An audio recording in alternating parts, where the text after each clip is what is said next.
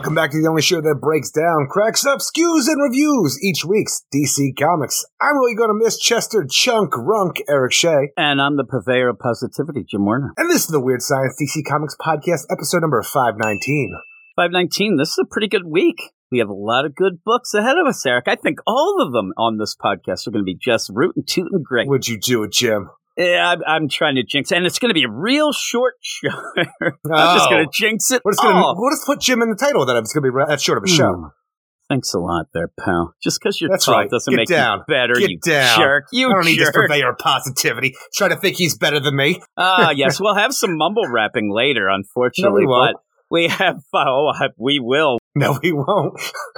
to tell all you weirdos out there that if you want to listen to, say, me and Eric talk about Action Comics number 1061, and maybe that, Outsiders huh? number three, we have that over on the Patreon Spotlight. That will, those were the books picked by the Badasses, the Get Fresh crew. Er, Oh, er, and they picked a pretty good one in that Action Comics. And Jason Aaron coming over to DC seems like he's getting his groove back, like Stella, and it's pretty exciting. We had a good time Who's talking Stella? about that. You know, Stella. And She's that lady. just- she got a groove back. it- she did. So if you, again, want to hear that, if you're wondering why we're not talking about both the Action Comics 1061 or Outsiders number three, those We are on did. the Patreon spotlight, patreon.com slash weird science. But that on all the links for all of our things are in the show notes of this and every show. So you can check those out. But as I said, the badasses, the Get Fresh crew, they did pick But, but those two books, and we're going to give a shout out and a little roll call to the badasses of the Get Fresh crew. Oop. And here we go. I say all this, I didn't even have it ready. I thought I had it ready, Eric. I, where is 519. David Fink, Trevor, Dead Nation, yeah, yeah, Eric K, JLG, Zach Walker, The Annihilator, Ted Probst, I Love Punchline, Stork, Michael S. Cam, Matt Razor, my man, Matt Razor. uh, Neil Stewart, Steven Powell, Jason Colby, Sue 42, to you and me, Michael G, Comic Boom Rocky, Scary, oh my, Jim's mom. I mean, seriously, Oh. that's that's pretty good. Jim's You know, mom. she, you know she wears combat boots. There, did you know that? And Mark Uh-huh. Jager, I have to mention. Last week, I, I don't know why me and you started talking about Scary Potter, that lame ass, and I completely forgot that Mark Jager. He was upset. He thought that he was bumped. Bill Beer of the Bat Pod, Ruben, Carlos, Noah Marv, Matthew, Rapier, Luke Hollywood drunk, Simon, maybe drunk, Luis, Manship, Antrim Belfast, Swanee, Anthony G, Josh Million, Batman Beyond, Mark, Brandy, Murray, Beamier up there in Canada, Buffalo, Canada, and doxing his ass in Minnesota, Double A run, and shout out to the all time greats Reginald Drinkwater and Rob Lewis. Uh, And I do have to apologize Ooh, if ooh. suddenly you hear some crazy yelling.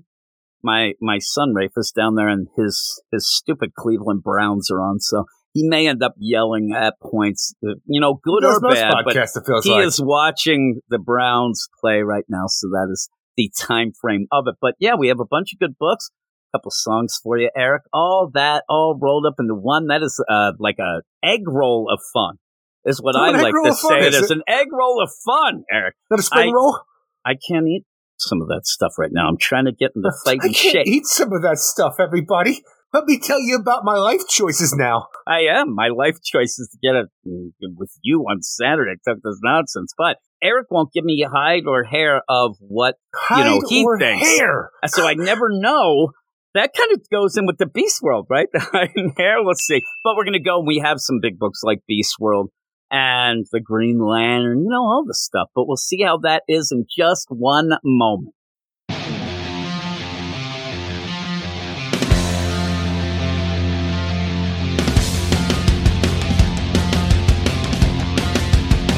I see a star who's green. Nightwing said moo.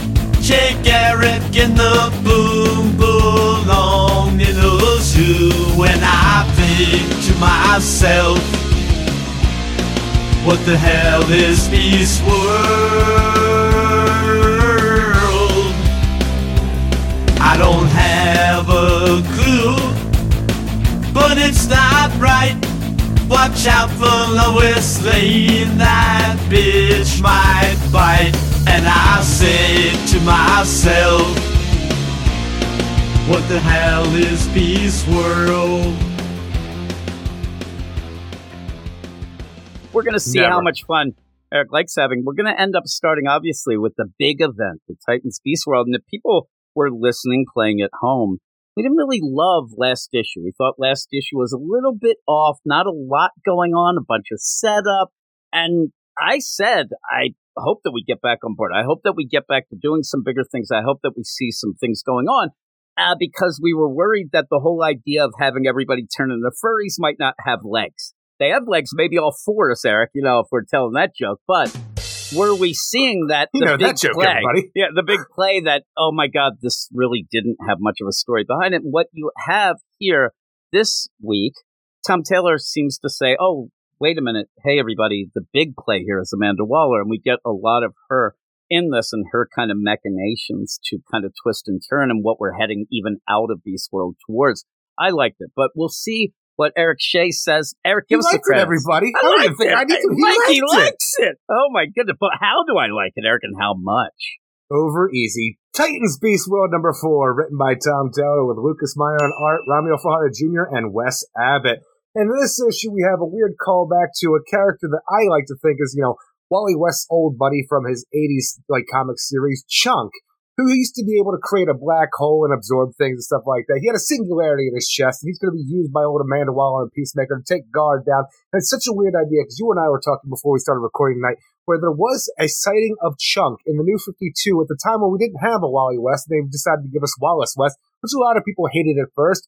And like a lot of things in New 52, maybe I wasn't on board initially, but I really came to love the character. But he was a classmate of Wallace West with the idea you and I were talking about, but maybe they were trying to like, you know, you don't have Wally, but this is the new Wally That's what I think so we're was gonna give happening. Chunk as well. But if you look on the DC fan wikis, whether it's a new Earth or not, they call him Chunk too. Chunk So in too. this issue, you have Peacemaker taking Chunk to become a weapon against Gar, and he's like, "Hey, you you killed my son." He's like, "Hey, I saved you though." So maybe in the grand scheme of continuity, you and you I can can make that work. you have Chunk from the new Earth of the 80s and 90s and stuff like that, and going into the new 52 Prime Earth, you have the idea that this was Chunk's son, who was Wallace West's friend in gym class, who was killed right here by Peacemaker after he turned into an animal human hybrid. It works for me, everybody. When you have that, I don't remember. I thought there was some weird little hint of the singularity back in the, but I, maybe not. And if you had that, the boy grew up problems. just like me. But I'm thinking the idea, even then, of course, we had a Wallace West. There was no Wally. And yeah, Yeah. they're going to try to mix things in. Say, we don't have Wally, but we have Wallace. But Let's do a new chunk. It's such a weird idea that I'm going to say all of this. Like, hey, I appreciate this whole thing. In this issue, though, this might as well just be some random guy who has a singularity in his chest that Amanda Wallace uses because there's no callbacks, no reference to anything. This is the first reemergence of Chunk within a new continuity, and he's dead in this. No fuss, no fu- fuss, no fuss, no muss, no fanfare. I'm like, that's kind of disappointing in my eyes, just for old Chunk here, who has been around for like 35 years. I mean, there is no fuss or tear tearing balls. That's true. And when Tony, we go through, me up thinking about it.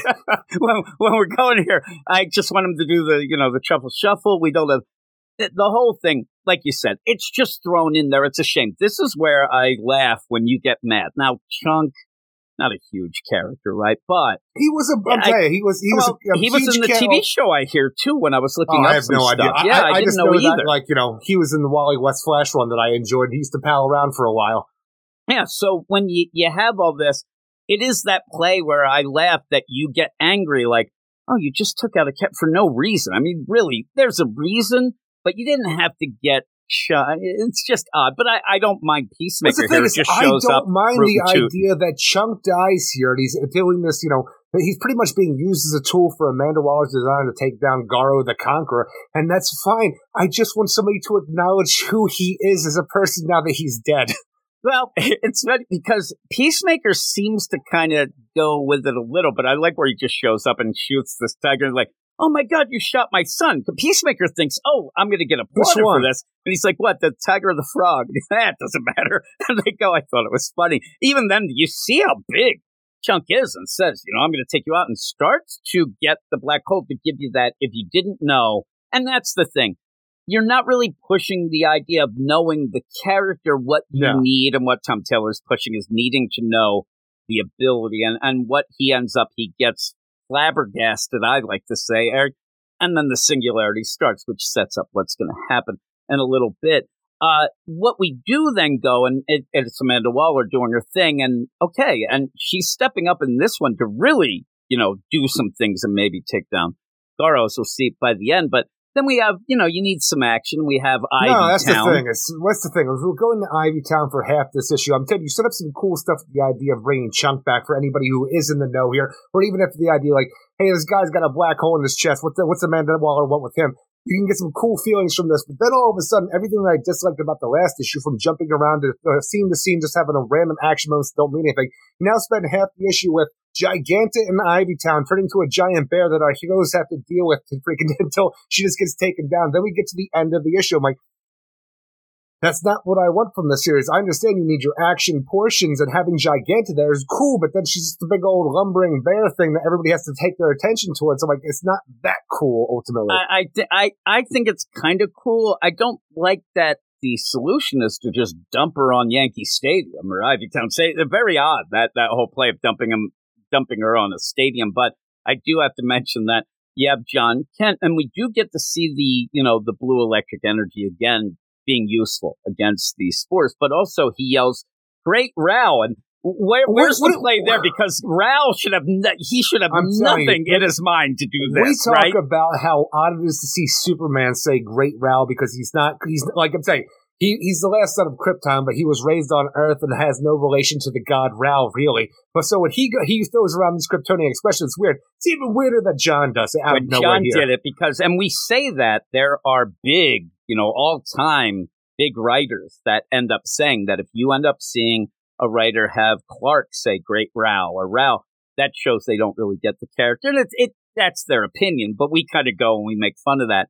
And then when you have John say it, it felt weird. It felt really, really weird when he did it. I think that what Tom Taylor really wants to do here is to again show you how great the Titans are. Now John's there with him, and Swamp Thing joins in, but it still is, you know, Nightwing, You know Cyborg, the Titans Starfire. because and the thing is, you say that you know what Swamp Thing is a part of the Titans. Remember yeah, that issue? well, yeah, kind of. They said that they would use him, but yeah, so he's there. But the whole thing, and I said to you, I bet you we're going to keep seeing these spores almost get it, and it happens again that they're almost going to infect one of the Titans, but they won't. In the meantime, you do have some cool synergy while they're doing. And there's not much to this. There's some coordination. You get to see John. So they're they're going to take down Giganta. They say we're not going to harm her. They drop her from like way up into a damn they stadium, but drop they say her. she's not dead. Yeah, it's. Did they want to give her a bear hug? Eric, is that No. what happened? I'm just saying, maybe it's, a, it's not gigantic at this point in time. Like she'll be fine. It's just the bear got hurt. The bear Yeah, well, part they, of her. they go and you know solve that play, and again, that's where they almost get infected themselves. But then John, with this blue electric energy, boom, he takes care of it.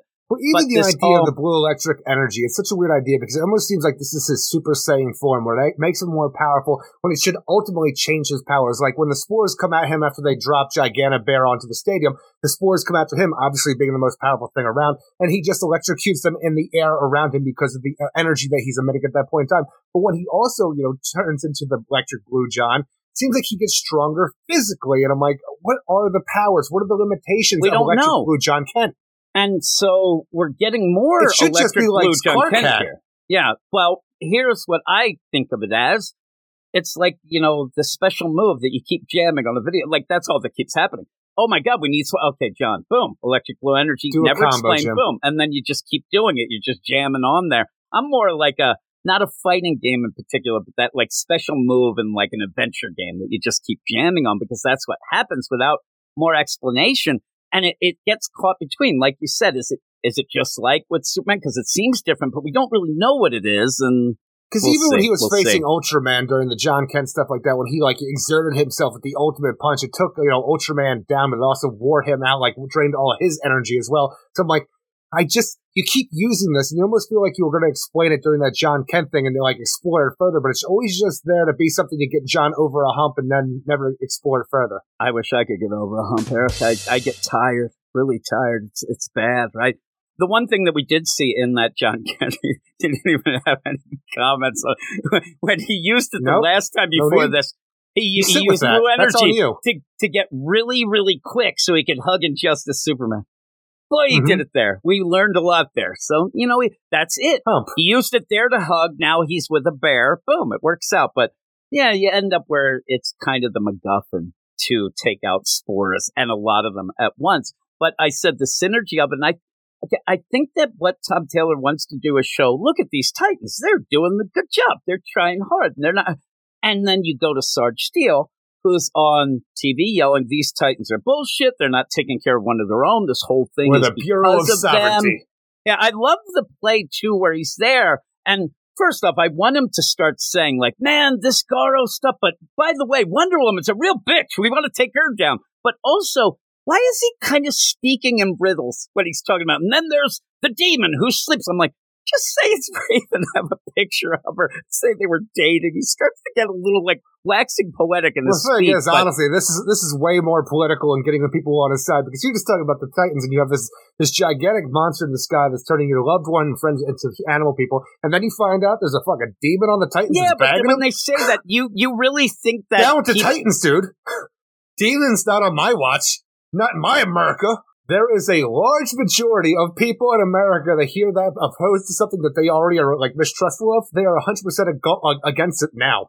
the big thing is there's a big giant space monster to conquer over Earth. Yeah, set her on that, but they're not doing anything about it. They're trying to protect them, and also while the Earth doesn't know, they're trying to keep them from going to Earth and But this is true. This is, this is the greatest thing with Sarge Steel being a part of the Bureau of Sovereignty that Amanda Waller's been given by the president and stuff like that, along with the sovereign that we have going on in the Wonder Woman story right now. But the idea, like, this is the perfect place right now. Whether what, like whether you want to say that Amanda Waller was behind, you know, Beast Boy becoming a Garo and then taking his mind, like she knew all this shit was going to happen for some reason. But this is the perfect play for her to get everybody to turn against the heroes, especially the Titans at this point, who are the Justice League of the universe since the Justice League has stood down. Yeah, he's like yelling, if they don't take care of it, we're going to take care of it. So that's the big thing. What, how are they going to deal with Beast Boy, Garo, and is even there? We kind of got the play that he wasn't. There's nothing there. Raven has tried to commune with his mind. She just And whatever's left Conquer. inside there, you have Donna Troy wrestling with her lasso to try to keep him at bay from invading Earth further.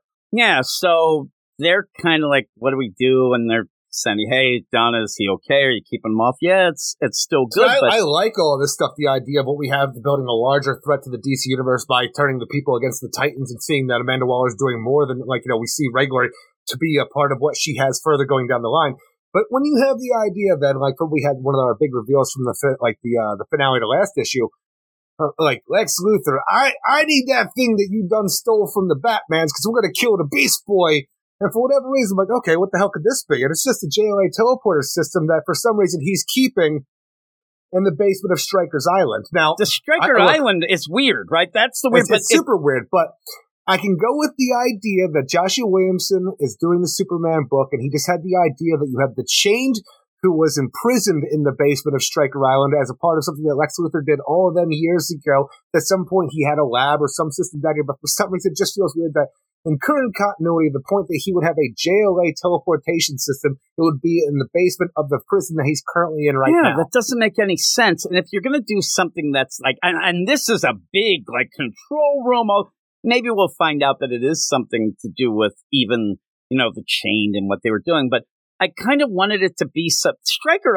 That throws it all off. But what I wanted because you have Chunk. Oh my God! From the I wish that this was like not stolen from Batman, but oh, remember when you grabbed that when you were part of the Justice League? Because people don't remember that really. People don't ever remember that he was part of the Justice League.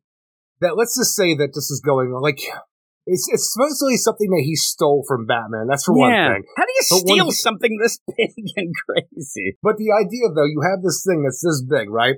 And it's supposedly something that he stole from Batman, and I don't know, maybe schematics, but if when he would have been working down here, it's when, you know, the chain would have been a small boy, let's say 15, 20 years ago, he wouldn't have stolen anything from Batman at that point in time. Like, yeah, Batman's been operating a long time, but him working down here, uh, while the Justice League had a teleportation. It, it- look, the thing is, I'm just trying to throw things. It doesn't make it doesn't any work. sense. I'm telling No. you, it doesn't work. Now, if you're going to play the game here, have it be, yeah, he's at Stryker's Island, but we kind of think that he can do some things and say this is just a super court thing that nobody is aware of that they do in case Lex needs to get out of there without anybody knowing, something like that, and have Amanda Waller be the smartest one who knows that there is this thing there. But the idea that this is under Stryker's Island, he's able to just go down there.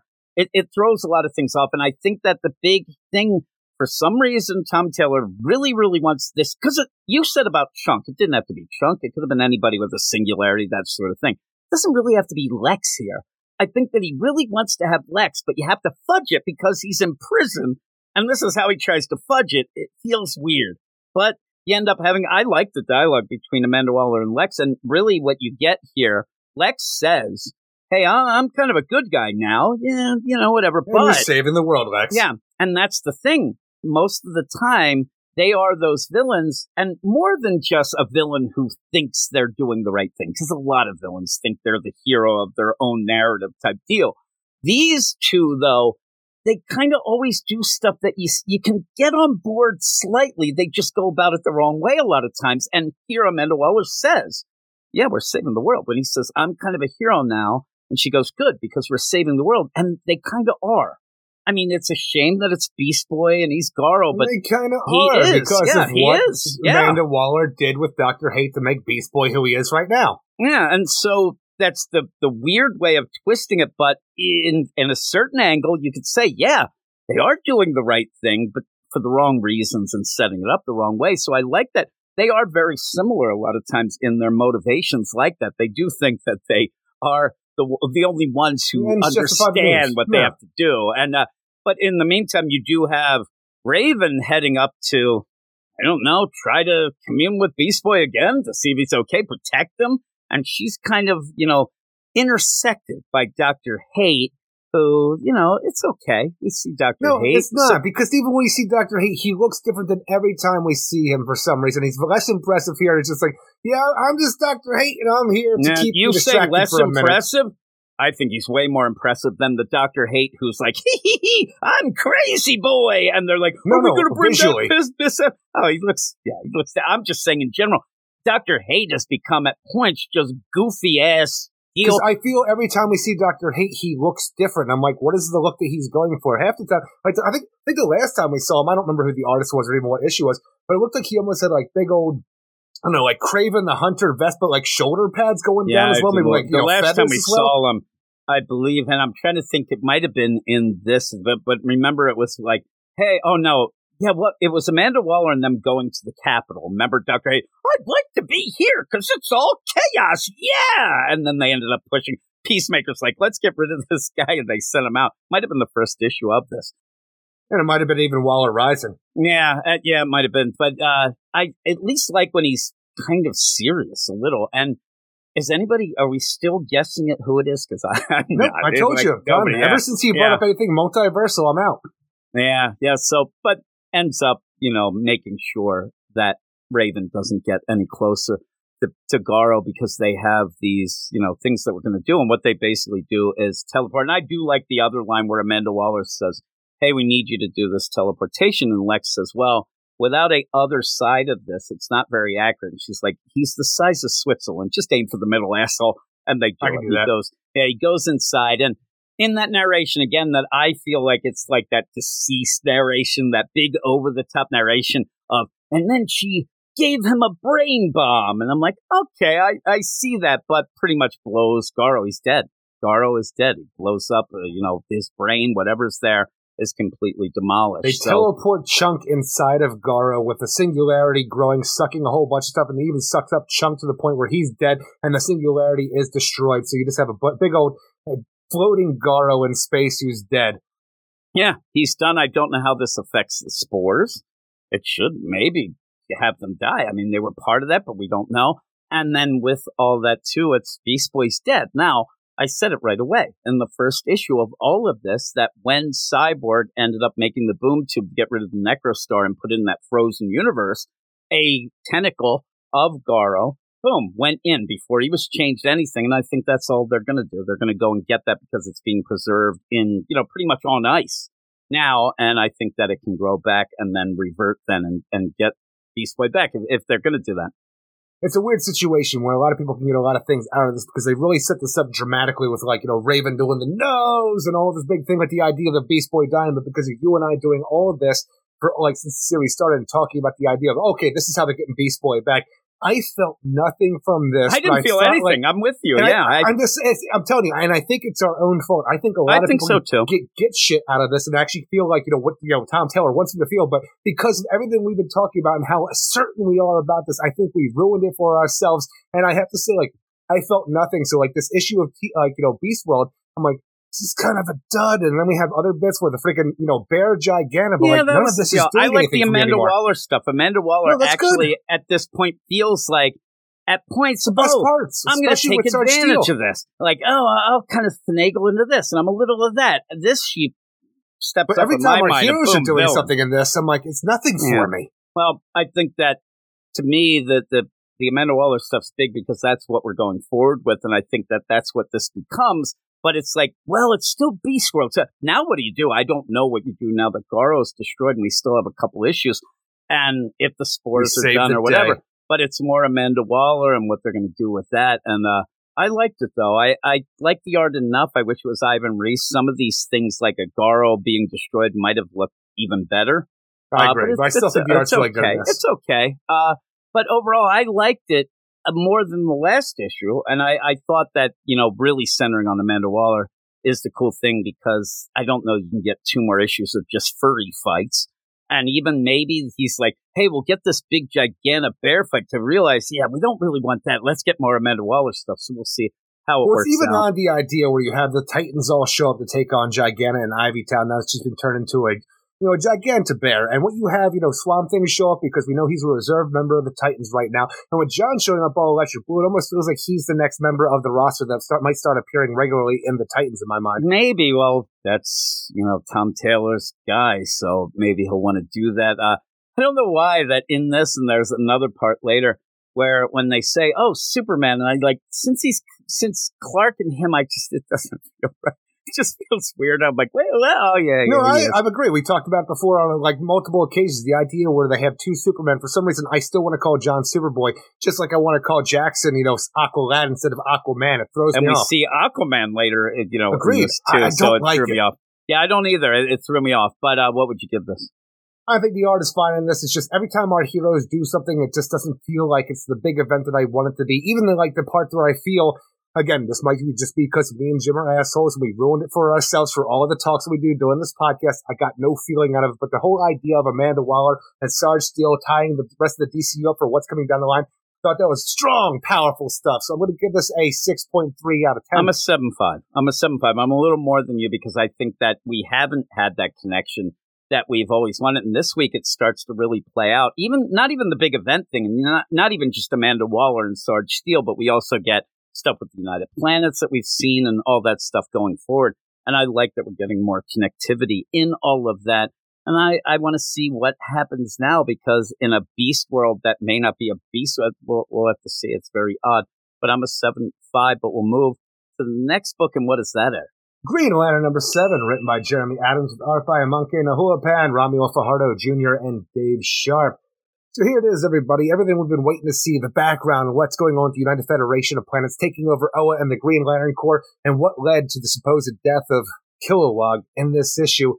And it's such a weird thing because I really like Jeremy Adams during his Flash run. Obviously, there was a few things I didn't care for where people tried to have fun. You know, I'm not about that. But this is just kind of a slow, this is such a slow burn in this series. And now that we're finally here, it just even feels like the explanation to get us going over that hump that, like, you know, lets us like start having fun with the series where everything's explained. Even this feels slow to me. Yes, like, look, we're on and we get to see all of these, like, the Earth, like, Corps lanterns. And they just don't feel like themselves for whatever reason. Like they're always just in the back. Like here you have John Stewart, Kyle Rayner, Guy Gardner, Hal Jordan, Jo Mullein, you know Simon Baz and Yeah, Jessica Simon Cruz. and Jessica. Jo- Simon and Jessica have nothing to say. Jo Mullein has nothing to say. They are background fodder through and through. Even Kyle Rayner, nothing. My favorite Lantern has nothing to do with. Even John Stewart feels weird for where we're picking up after his run in like Geoffrey Thorne's Green Lantern, where he is like the the main power battery was destroyed, but the God Storm, the source energy that he like brought back, is the reason that we still have power. He's just there as a Green Lantern, and it feels super weird. Just and I'm telling you, the only person that feels like he's having any kind of like you know fun in this is Guy Gardner, Guy. who's staying with the with the Corps like because Guy, the United yeah. Federation of Planets are like, look, you know, we need we have a job for you, Lantern Gardner. He's like, you can go shove it up your ass. We want you to go track down Lobo and beat the shit out of him. I'm in, and I'm like, that's fun, and that's all that guy has to do here. But for some reason, It's 10 times more than anybody else. Even Hal Jordan, who is featured and is the main Green Lantern of this book, he doesn't feel like he has a lot to do in this issue besides just stand there and just be background fodder while the exposition is taking place around us. Now, I liked it not as much as some people love this issue. I Most know. people I see and videos and reviews are basically saying that this is like the perfect Green Lantern issue and that they wish, you know, this is the best one of the series and they're all. You, you get some info. I think the guy thing at the very beginning really won some people over, though. That that's, That's a really fun. fun part. I and like it. we're gonna find out, you know, what happened to Kilowog. But here's the thing, and there's And a bunch we? of things that, well, he dies with the Does flare he? of the yellow. Yeah, it looks like they say he knows that he's dead, but Uh, I don't know. Well, even that, the battery seems like it exploded, and I don't understand. Like, the, all we can fall back on for anything that's going on in any of the book right now is the emotional spectrum's wonky. We have no idea what that means. I don't know why this flares up, or even why we have yellow lanterns that are attacking the Prime Minister of the United Federation that's Planets what we're gonna have to on see. There's a lot of stuff going on, but I just don't feel, even though we have this entire series so far, Hal Jordan have, you know, Kilowog PTSD, uh, PTSD, where he's just creating constructs of his buddy to hang out with him. I don't think the guy's dead from what happens here. Oh yeah, I think he's dead. I mean, he says they was Where's he the dead? Oh yeah. Well, that's the thing. He got incinerated. There is no body. He's got And completely why? burned because the um, the battery blew up. That's what they're yeah, playing I, I with. think yeah. it's a farce. Yeah, I don't, I don't know why you'd go through all that of making a construct. And I mean, if, if it is, Hal doesn't know any different. And No, obviously, then the ring that Kilowog has isn't reporting anything because they would know he's alive then. And this seems to be the reason why Hal even quit. So we'll have to see. But a slow burn. What the fuck can you do in a book when you're not even allowed to have Green Lanterns on Earth? And then you, you, he's trying to make a good deal about it. You're dealing with then Sinestro in this and that, you know, he's already part of the United Planets and now they're trying to get him back in or they're doing it new. There's weird things in this that are very, very odd, but I wish that we would just have a regular Green Lantern book. Uh, you have the whole play where the Kilowog decide, you know, convinces Hal, hey, let's, you know, stay in Yeah, we the got a mission right now because the thing is, right now the prime minister he wants us to go to Korugar and be his bodyguards essentially because you know Sinestro he's a bit of a wild card, but we need to get him on our side. And this entire time, you know, Hal is just meant to like you know stay by the prime minister's side, keep his mouth shut, while Sinestro, as he would, just you know gets on his nerves, just keeps doing everything he can to drive Hal nuts. And it's such a weird idea because Hal is has the most willpower in the world, can't keep his mouth shut, and has to walk out to the point where he end up having three yellow lanterns who are just so weird, who just walk up without the yellow lantern uniforms until they power up to take on the like the prime minister. And it's just like I look at these characters, I'm like, they look cool. I want to see them again. And like they, I bet there's somebody important. When you see them as yellow lanterns later on, I'm like, it's just weird. They're doing covert stuff on a planet full of yellow lanterns. This is pretty much the, the, the Fear Lantern's home planet at this point in time. So why would they have to be covertly just I would think around they like don't want to be part of the up? United Planets. I think they're terrorists that don't want to be But part no, of I'm that. saying though, the, uh, I'm fine with the idea that that's why they're ta targeting the prime minister here. But why would they hide who they are on the Fear of Lantern's homeworld as they're walking up to attack him? It just seems weird. They even say the idea later on that Sinestro's time as the leader seems to be on borrowed time at this point because it seems like everything that he's doing, other lanterns are trying to take him out. So with this whole thing, like Sinestro, he signs a deal. He's like on board by the end of this. He's working with them, but I, it just seems like even when he's like shows up on Earth and his ring's not working, I think that everybody else pretty much overthrew him on Korugar, and he's trying to get back and get everything he had back because they see him as kind of a punk ass leader. when he joins in, I think that what they're hinting at is he might be behind all that, but if he joins in, he can kind of push that aside. Like, oh, I wasn't involved, but I'll sign the treaty now. That that seems to be what Hal's saying. Uh, by the end, now they're trying to push that it would be good for him as well to sign, but Hal seems to think it was Sinestro through and through. That he must blame him because he even said to Sinestro earlier in the series, "You're the one who killed, you know, Kilowog. You did it to Kilowog." Didn't say kill because that was the big, Yeah. you know, mystery, but said it was your fault about Kilowog. I thought that what we're going to see more of is Hal walking away because he's a hothead led to then Kilowog being outnumbered. It wasn't really that because then Hal jumps into the fight as well. Just doesn't get to where because Kilowog tells him to send him away. And Exactly. It's like you need to go and protect Tharos. That's your job. I'm going to take care of these people. I wish we would have seen more of how, like, because Sinestro goaded him on just because he can't help himself, Hal can't help himself, and then because he was back in the ship, that led Kilowog to get killed, but it really wasn't that. Kilowog sent him away, and he's fighting these three schmucks. And at one point, he's holding his own, like, I don't stay down. And then all of a sudden, they're like, oh, yeah, pew, pew, pew. And then he's kind of like, I, I don't know, they're getting his, you know, nerves. And it, it was a weird play for them to just be able to, like, oh, we're going to get you all here. And then the battery blows up. And like I said, I can only go by what's in the book and Hal says. And an idea too that it doesn't blow up. Like something caused the yellow central power battery to flare. Flare. Emotional spectrum interference. And even Cal says like this, whatever that means. I'm like, ah. well, even the idea that Razor shows up from the Green Lantern animated series here is supposed to be a, like a big wow moment for those Green Lantern fans who love that show. It's like he's saying there's a problem on Odym, you know, the Blue Lantern home planet, which there shouldn't be any Blue Lanterns right now unless we're going off of Geoffrey Thorne stuff where you had some new, new Blue Lanterns after the Godstorm, like, you know, remade some of the lanterns into Blue Lanterns. But for the last time, like, it seems like Saint Walker would have been the last Blue Lantern, and they tried to use Kyle Rayner as a White Lantern to create new ones, but then his ring was destroyed because it was too much for him. So there shouldn't be any Blue Lanterns right now. Apparently, there seems to be a whole Corps with Razor involved, so I don't understand. Yeah, and I mean, people want to have the Blue Lanterns back, but So do I. it's just weird, like a weird, like, oh, they were never gone. They're. It's just odd. It, a lot of the things in here are odd. And like you said, he says, you know, I, how, I wish Hal would have said, well, as far as I know, he's, it's what he says. Yeah, dead. Something caused the yellow battery to flare, emotional spectrum interference, whatever means, you know, they incinerated all of them. And I think that that's the other play of it. If, if Kilowog was alive, I think those yellow lanterns would still be alive then as well. I still think they are. But they would be able to question them about this. That's why I think that's why they're saying this. Nobody knows if Hal seems to think Sinestro is in on this, but they have no way to prove it because these three are dead. They're incinerated. You can't question them.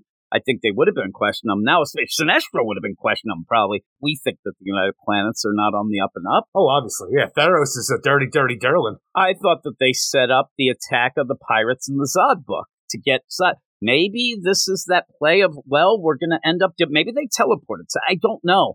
But that would be the United Planets, that they would be, okay, we're going to set this up. Like just taking Hal to a Sinestro thing seems to be a setup. Seems like they want, like Hal will get mad. He'll leave. We'll get Kilowog alone.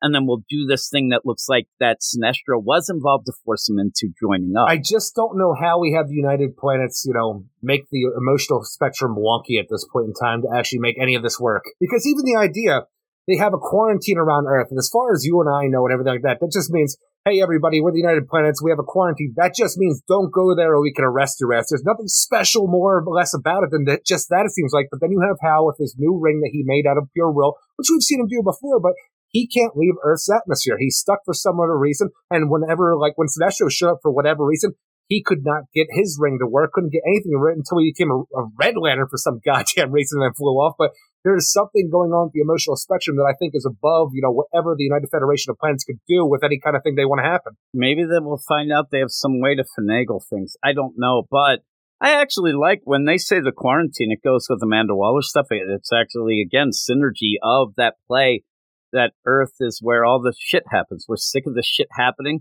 You guys are there. Fuck that. You got Superman down there. He can control things. We need you out and about because we don't have that many lanterns. So don't go to Earth. But why, you know, in that nefarious way, why would they want to? It's very odd. It's a very odd thing to think that a Superman or a pet, like they're fine with it as well. Uh, you know, everybody else is cool with this whole deal because it's the United Planets. But, you know, why are they doing it? And they're, they're, they are, to me, separating the lanterns. You know, hey, we can't have these Earth lanterns together because they always team up. They take down things. We want to do some bad stuff. And if they're together, they'll be able to stop us and maybe sending them separate ways to. Which is funny because I still see this as something that Guardians would do to try to lessen things. Or could we find out that Lobo just got cash, cash shunda, as we say, and he's just riding around on a space cycle to keep Guy busy. So Guy's out Maybe. there chasing him down, and that's all the deal is. We'll have to see. But having Hal be the one that you send off to do this very important thing with Sinestro involved seems like you're trying to trigger Hal. It, to a degree, but it also kind of feels like, but he's the guy that you want to have in that. There is a backup, though. Uh, did you read the backup? I sure did, and it was written by Peter J. Tomasi with art by David LaFuente, Tamara Bonvillain, and Rob Leigh. We just continue our Sinister Sons backstory with this, you know, trying to get Korg in line to be where he needs to be when Lor-Zod and him team up to do Sinister Son stuff. And it's pretty much just him and his, you know, his caretaker, his criminal caretaker, the sense his, you know, the, the child, the children out there to pick Nagaff up threads. or Nagaff? Nagaff? Nagaff. No, it's pretty much like, it's like, hey, you're not going to leave here. You ain't going to find nothing better. You ain't no son of Sinestro. I'm going to have all these kids here that your brothers and sisters beat up this rocket so you can never leave again. And Korg's are like, I'm going to beat the shit out of you, old man. And eventually he does beat the crap out of him. And he decides, you know, I am no longer Korg. I am known as Sin Son. Sin Son. Somehow it's a worse name than Cork. I don't yeah. Yeah, it is. And and I, I actually asked some people, I forget what video that I ended up doing some review, but I, I talked about the idea. Is anybody looking forward to the Sinister Sons book? Because I'm not, and these backups are just boring. Uh, this whole thing with Korg, Sin Son, it just, I don't know. It, it's just, it's not getting me excited at all for a, yeah. what is a Super Sons with villains Lor-Zod, and you have Sin Son. And such a terrible. I'm telling you, the thing is, Korg is just a generic name because he's from Korugar, right? But like for some reason, Korg works for me a million times more than Sin Son. I just I wonder where what is the, the it does for me too. like Sin Son doesn't it, have a it, good mouthfeel. No, I want to say sing song, but also I want to then say sinister. I want to say dim sum. And uh, yeah, maybe. What'd you call me? And uh, just the idea of making it Sinister Sons with Sin Son, and but I, I I keep going with the thing really about the elevator pitches of books and things like that, and I just where is it where they come up with hey. We like the everybody wants the Super Son stuff, but hey, you know we're Jon's age. We've already gone back to that. Maybe that well's dry. So what we're gonna do? This new well, get this, Lor-Zod and the Sin. Son who's come up with this? And how does that Peter sell? How does that end up selling? And you're going to rely mainly on Peter J. Tomasi. Uh, that's the weird play. You're going to rely totally on, oh, it's Super Sons, kind of. Uh, is that enough for people to be like, oh, right? Because I don't most think it was enough say, with Super Sons. That's and people love the book, and I understand. Me and you love the character work in the book, but well, don't is, tell me Kid Amazo back and forth and then going with the whole gang and and Rex certain people that stuff wasn't love great. the book, but the book as, the, as longer that it like as as it went on longer and longer, it sold less and less. So to have a certain amount that loved all of the freaking the Super Sons, to have the Sinister Sons, now you're just going to have whatever was left of that lowest amount, as far as I'm concerned, and it's just going to keep on getting lower with each issue. Well, and you know what happens now after the fact, and this happens with everybody. It's kind of the nostalgia thing. But when you think back at the Super Sons, you don't think of particular issues or things. You're just like, oh man, that was so cool. But also, well, just of attitude. I'm here in my mind. Here's one of the things though. The book got taken away from people because Bendis aged Jon, which then made them even want it more, but nobody was buying it. We said it didn't sell great. The initial series went to like 16, 17, uh, but sales, re- then they have this, oh, we're going to do this little thing of before Bennett, like try to finish. And it got less and less. And now we're going to do it with this. I just don't get it. I don't think it, it better be like the greatest thing ever because it, I think it's an uphill battle. To get you're right. we need, we need we need Boy Zorro and Rob Zorro back. Well, I was thinking of the play where you have, you could have, you know, Sinister Sons. You could come up with a, but we talk about it a lot where you have a lot of characters that are heroes, but their parents, father, mother, whatever, are bad. Maybe you could have done that. We've talked about having whole squads of them. The Teen Titans were kind of like that at one point. That was Damian. Damian Wayne's first Teen Titans group. But you even have more characters now that you can grab from, and you're getting. Uh, is anybody like when you say to somebody at the comic shop, "Oh, what's the Sinister Sons?" Oh, it's Zod's son. Maybe you're like, "Oh, oh, Zod's son," and possibly, maybe, probably not. You know, Sinestro's son that's there, and I don't know that the art style. It's just you can just say and Sinestro's son. It's uh, we don't believe it, but that's how it's being portrayed well, even right if now. you said that, people are going to be like, "Who's that?" Oh, it's it's his name is now Sin Son. The what? it just is odd. It's just an odd play, but I, I don't think it's going to sell that much, but we'll be reviewing it uh, at least at first. And you also have that little caveat too is that Peter J. Tomasi, he's on the Ghost Machine, so it can't really last that long. But the little fine print was whatever series you're already doing, you can continue. So you get that. And it was funny when that was announced. I'm like, wait a minute, they didn't even really announce like what fully the you know the Sinister Sons is. And when they asked Tomasi, he's like, oh. Yeah, that's an ongoing. I think they just said that so that you can finagle it if it if it actually does well. And I Yeah. think it's supposed to be like a. Uh, it, people thought it was a 12 issue maxi, but he said ongoing. But we'll see. I still think it's a six issue mini. Well, if people are excited about it, that's cool. That's great. I, I did hear a lot of people say when I asked who really is, because I don't hear any talk about it. Nobody seems to know about it, but you have this backup, but it's just kind of like, ah, every time I read it, I'm kind of bored. It, it looks okay. I, I don't know, but it doesn't elevate the issue at all. And you didn't seem to like the issue, Eric. You, you were a No, little down on it. I, I like that we're learning some info. Uh, and we do find, but the weird thing is we learn it from the past and then we're Of course, to we learned it from the past, and that's what we've wanted to know this entire time. But even when we learn the stuff that we've been wanting to know this entire series, it just comes down to emotional spectrum's wonky, huh? And I'm like, that's not something I want to hear at this point in time. Like, cool, like you know, Kilowog's dead, supposedly, with air quotes, as far as I'm concerned, because emotional spectrum's wonky, and it's just even ha- like no, like you have the idea that you got everybody excited who's a Green Lantern fan because you brought all of the Green Lanterns who are like Earth Lanterns back together again, but the majority of them had nothing to do, but not even any dialogue. And you just send them off with, we still don't know what's up with them ultimately. They're just going to be a part of the Green Lantern Corps under the United Federation of Planets, but we don't know what that means. They're just doing stuff. And Hal Jordan is relegated to bodyguard who had to keep his mouth shut, but couldn't even do that. It's just, and everything just feels off a little bit about everything that we have in the series so far. Even Razor showing up, like Razor's fine. That's a fan service thing. You go bring him in, bring him in. But just like having him as a Blue Lantern, and the planet him there, I'm like, it feels weird. I just, now I need to have explanation about that on top of everything else. Yeah, some of the things you're right. Some of the things get thrown in kind of just to have them there, and they're not exactly wow moments because they don't make a ton of sense. For like even people. with Razor, I don't think that people are like you know because we talked about the idea of having the Blue Lanterns come back, and we thought everybody, but I don't think that seeing Razor and what he says is going to be like, oh my god, this is the greatest thing ever, or we got to see what's going on. It's kind of an obscure thing that, like you said, feels a slightly bit off, but I.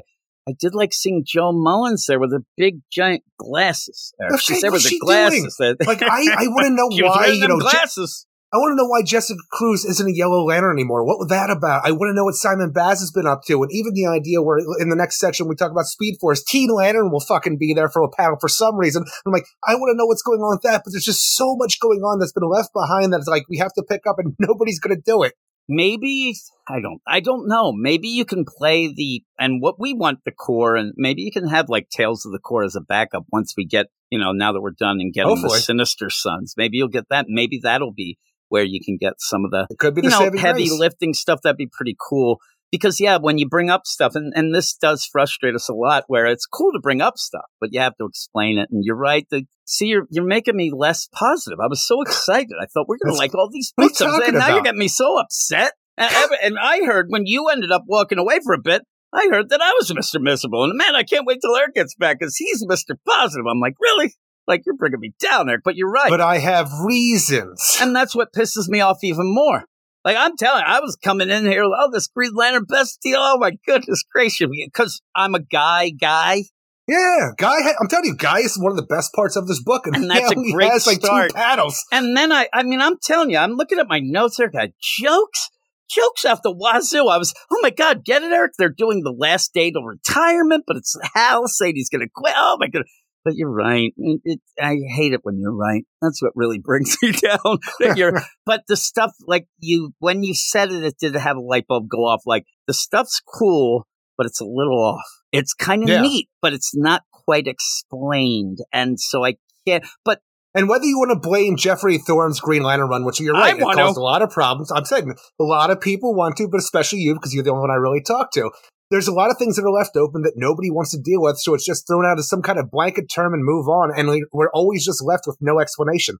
some of the things, and we talked about even a Phillip Kennedy Johnson when he jumped on Action Comics and he's going to try to explain some of that bullshit that Bendis did. And he did his best. It didn't really work, but you move on. But it seems like the Green Lantern book still can't move on yet. That's the thing. It, like you said, it's a little off, to me, it still has a bit of an anchor of whatever it is, if it's Geoffrey Thorne or just a, the whole play of it. But I think that what this shows with this issue, and I'll tell you, I'll t- tie it into out of nowhere, the Ultimate Spider-Man over at Marvel. You see when darling? you get look when you see when you get things, and people even with that, there's a lot of weird things not really explained yet, but it shows you how desperate, desperate people are to get the Green Lantern Corps. How de- they don't even No, care that agree. Ky- Kyle shows up and pretty much mad mugs the camera and gets the fuck out. But people love it because Mad we mugs. haven't yet. people haven't Mean been able to get them. mad mugs. That's my my name in Cleveland. It's almost like Mad Mod. Yeah, that's it. That's my maybe But, it, but it's his it's his branding for his merch. Here's coffee mugs. You know the Mad mugs. yeah, the Mad Mugs. Do, do you you know what I'm saying? That people are so desperate for a good Green Lantern book that has all the ca- Or just a Green Lantern book. yeah, and, and something they could get behind. And Jeremy Adams does some good things so that the guy thinks cool. You get Hal being Hal and him, you know, butting heads with Sinestro Classic. It, it it's a little Kinda. weird, a little weird, but it it still is more of a Green Lantern deal than what we were getting, say, with the Geoffrey Thorne, which people hated, or Or even what John Stewart's doing with War Journal. the Green Lantern. I mean, that was wacky ass shit going on there. You really have to go back to Hal Jordan and the Green Lantern Corps with Rebirth to get where people are like, I really like that stuff. And even that got wonky at points, but was good. I think they're desperate for something. And I'm not saying that's a bad thing. I'm saying The that, thing is, I am too. I just need that thing to be really good. yeah, I think that maybe the, the deal too. And just to, this is me actually apologizing, but it's when you have to talk about it, you can't just say it's great. If I came on and I said, "Oh my god, this is the greatest thing ever," you'd ask me why, and I'd be, uh, you know, because. And- But when you're just reading it, you could just say, "Oh my god, this is cool." Put it down, go, and then maybe it'll, you know, work it out by the end. But I think people were really liking just having the Corps there, seeing Simon Baz, seeing Jessica, even seeing Jo Mullein. They don't do anything, and that's where you're saying you want more. But just seeing them is kind of like a reunion of you know things that we haven't seen in a while. I think that people are getting very, very desperate for what are the core characters in all the books, not just Green Lantern, but all the books, and it shows. And uh yes, I was real positive, Eric, before I met you. Uh, well, I'm blaming it all on you. Yeah, well, I, I end up. I'll say that for me and you, I think that. uh, A lot of times I'm a little more pop, but I get very emotional when I'm angry, so it makes it seem like I'm more negative. But usually, I, you know, I come in here with some high scores, right? Like, a- yeah, you do. Like what I was going to give this book until we started talking about it. But uh, what would you give it? 5.8 out of 10. Oh my goodness gracious! I'm still a seven because I I like getting the info. Eric, I was I don't even And again, the info. before. Emotional spectrum wonky. You That's say it. the wonky. I'm saying more the info of what the United Planets are doing, why they have quarantined Earth, and how they are separating the Earth lanterns in particular. I think that that's stuff that's really setting up the bigger story with Amanda Waller stuff, even, and then going forward with this to maybe with all that, when you do have hell hit, when you have a, uh, not a, a brainiac, like when you have that, you're like, oh, it makes sense why that, because a lot of, oh, where's the Green Lantern Corps? But there might be kind of behind the scenes being, you know, twisted and turned. We don't know. I don't trust Durlan's, Eric, so I, I'll never trust the deal. I don't but, uh, yeah, so I want to see that, but I think we're getting to something, even though what I want to say is, oh man, this, but this is in the past anyway. We do then go back to Hal, who's still stuck on Earth. It doesn't matter if Razor's talking to Razor. instead. And Razor's like, oh my God, you know, we have all these problems. Uh, what does that do with Hal? that Hal's able to go to Odym because he has a Blue Lantern to supercharge his ring to get him past the atmosphere. But we still don't know why we need that to happen in the first place. And that's the weird thing. And again, I don't know where this edict of the thing, but it seems like the bigger story, but it does seem to be crippling a bit of Jeremy Adams' story where you can't have Hal. So yeah, I think that he will get the charge. And that's, that's a cool little deal of the Blue Lanterns that I think that people probably forget about. well, they, the they Lanterns haven't been around, like, besides for. Saint Walker, since what, the Green Lantern um, New Guardians? Like issue nine? And that was, and when, when you have this I'm going trying to remember on. when the Blue Lanterns went down, but by the Reach. And when you have like I like Jessica Cruz as a Yellow Lantern because in my at least mind a decade. it's fun. And in my mind, having Jessica as a Yellow Lantern, for some reason in the back of my mind, it's always that we could maybe get that New Guardians book back because I like that. I like the Oh no, concept of it. Me and you had a Yellow lot Lantern of fun. Jessica is the perfect freaking like the, the like the uh like you know start to finish of her story for how she was victimized by fear was like you know then with the power ring was able to overcome fear and then became a, a like a bringer of fear herself was able to do this. People might not like it but i like her overcoming her fear to the point where she could I liked it a lot. like that. It's it works really well for the function of her story in my mind. It's just hey here she's doing this and then and she's not doing it no more we're never going to talk about it again. With the United Planets here getting Sinestro on board and having all that and, and running the Corps, I really think that could have been the jumpstart of another new Guardians. Hey, we're going to get all the spectrum. It's wonky now, so that's a bad thing, but maybe you do have a Jessica, Kyle, and, and get that thing back together again. Be pretty cool. It doesn't look like we're going to do that, and Jessica's just there. I, she looks as surprised Just as we are that Jane, she's Green just Lantern, there, Jessica Green Lantern. Cruz. And yeah, you even play with the wink wink of this that there's too I, I many just Earth don't lanterns. know why Simon Baz isn't using his Emerald Sight to see that the United Federation of Planets is up to no good. Yeah, maybe he is, but he mum's the word, Eric. I don't know. I don't know. But Kilowog, he dead, as far as we I know. don't know. Maybe Simon Baz could use his Emerald healing powers to bring back Kilowog. Hmm, I don't know. I mean, maybe Hal can jump into the ring and see if, you know, Kilowog's there in the Green Lantern heaven. We do all of it, Eric. We have all those things going on, or just become pure will. And I do walk around, imagine, right? though, if, we do have the idea that Hal Jordan will take Ollie's advice and go back after the zero hour parallax that was brought out of time because of convergence, I was thinking of the that idea- too, yeah. because that that Hal at that point in time of becoming parallax killed Kilowog, right? hmm So the idea that Kilowog He was brought back, back. during contact, no, just, like he could, but just the idea that, like you know, Hal blames himself for Kilowog's death at this point in time, even though personally he also killed Kilowog years ago when he was parallax, because these are versions of the same people at a time. But like the idea of like him knowing that Kilowog isn't is still alive, and uh, even a part of the idea that you have the entity of parallax inside that parallax, like you could feel the wonkiness of the emotional spectrum, or maybe even the emotional spectrum is wonky because, at least for the yellow side, because there should be two parallaxes now that this parallax Well, maybe that would that be a crazy deal. And then I thought maybe like the emotional spectrum being wonky, maybe you could have waited on that and had things start up now with Cray. Oh my God, there was a flare. What happened there? Oh my God, it, it seems like we can't explain it. And then maybe we can work that in, but I'll tell you, the emotional wonky and it's just used to get thrown out there to do whatever. Well, I'm telling you, it should have been wonky for a long time because on t- besides for having the the um, John Stewart recreate the emo- the power battery on Oa with you know the God Storm, the source energy and stuff like that, everything should have been wonky because th- back during um, the New Fifty Two, when Kyle was a White Lantern. And he had the idea that, like, I have to replenish the emotional spectrum reservoir that rests inside the source wall when we destroyed the source wall to break Perpetual out, all of that should have been fucked up from the beginning. So everything should have been wonky at that point. We don't even have a reservoir anymore because we don't have a source wall. Do we have a source wall back now? Is that fixed? I don't know. I don't know. I, I just go with, you know, where we have a lot with the Flash. Oh, the Speed Force is wonky at this point, too.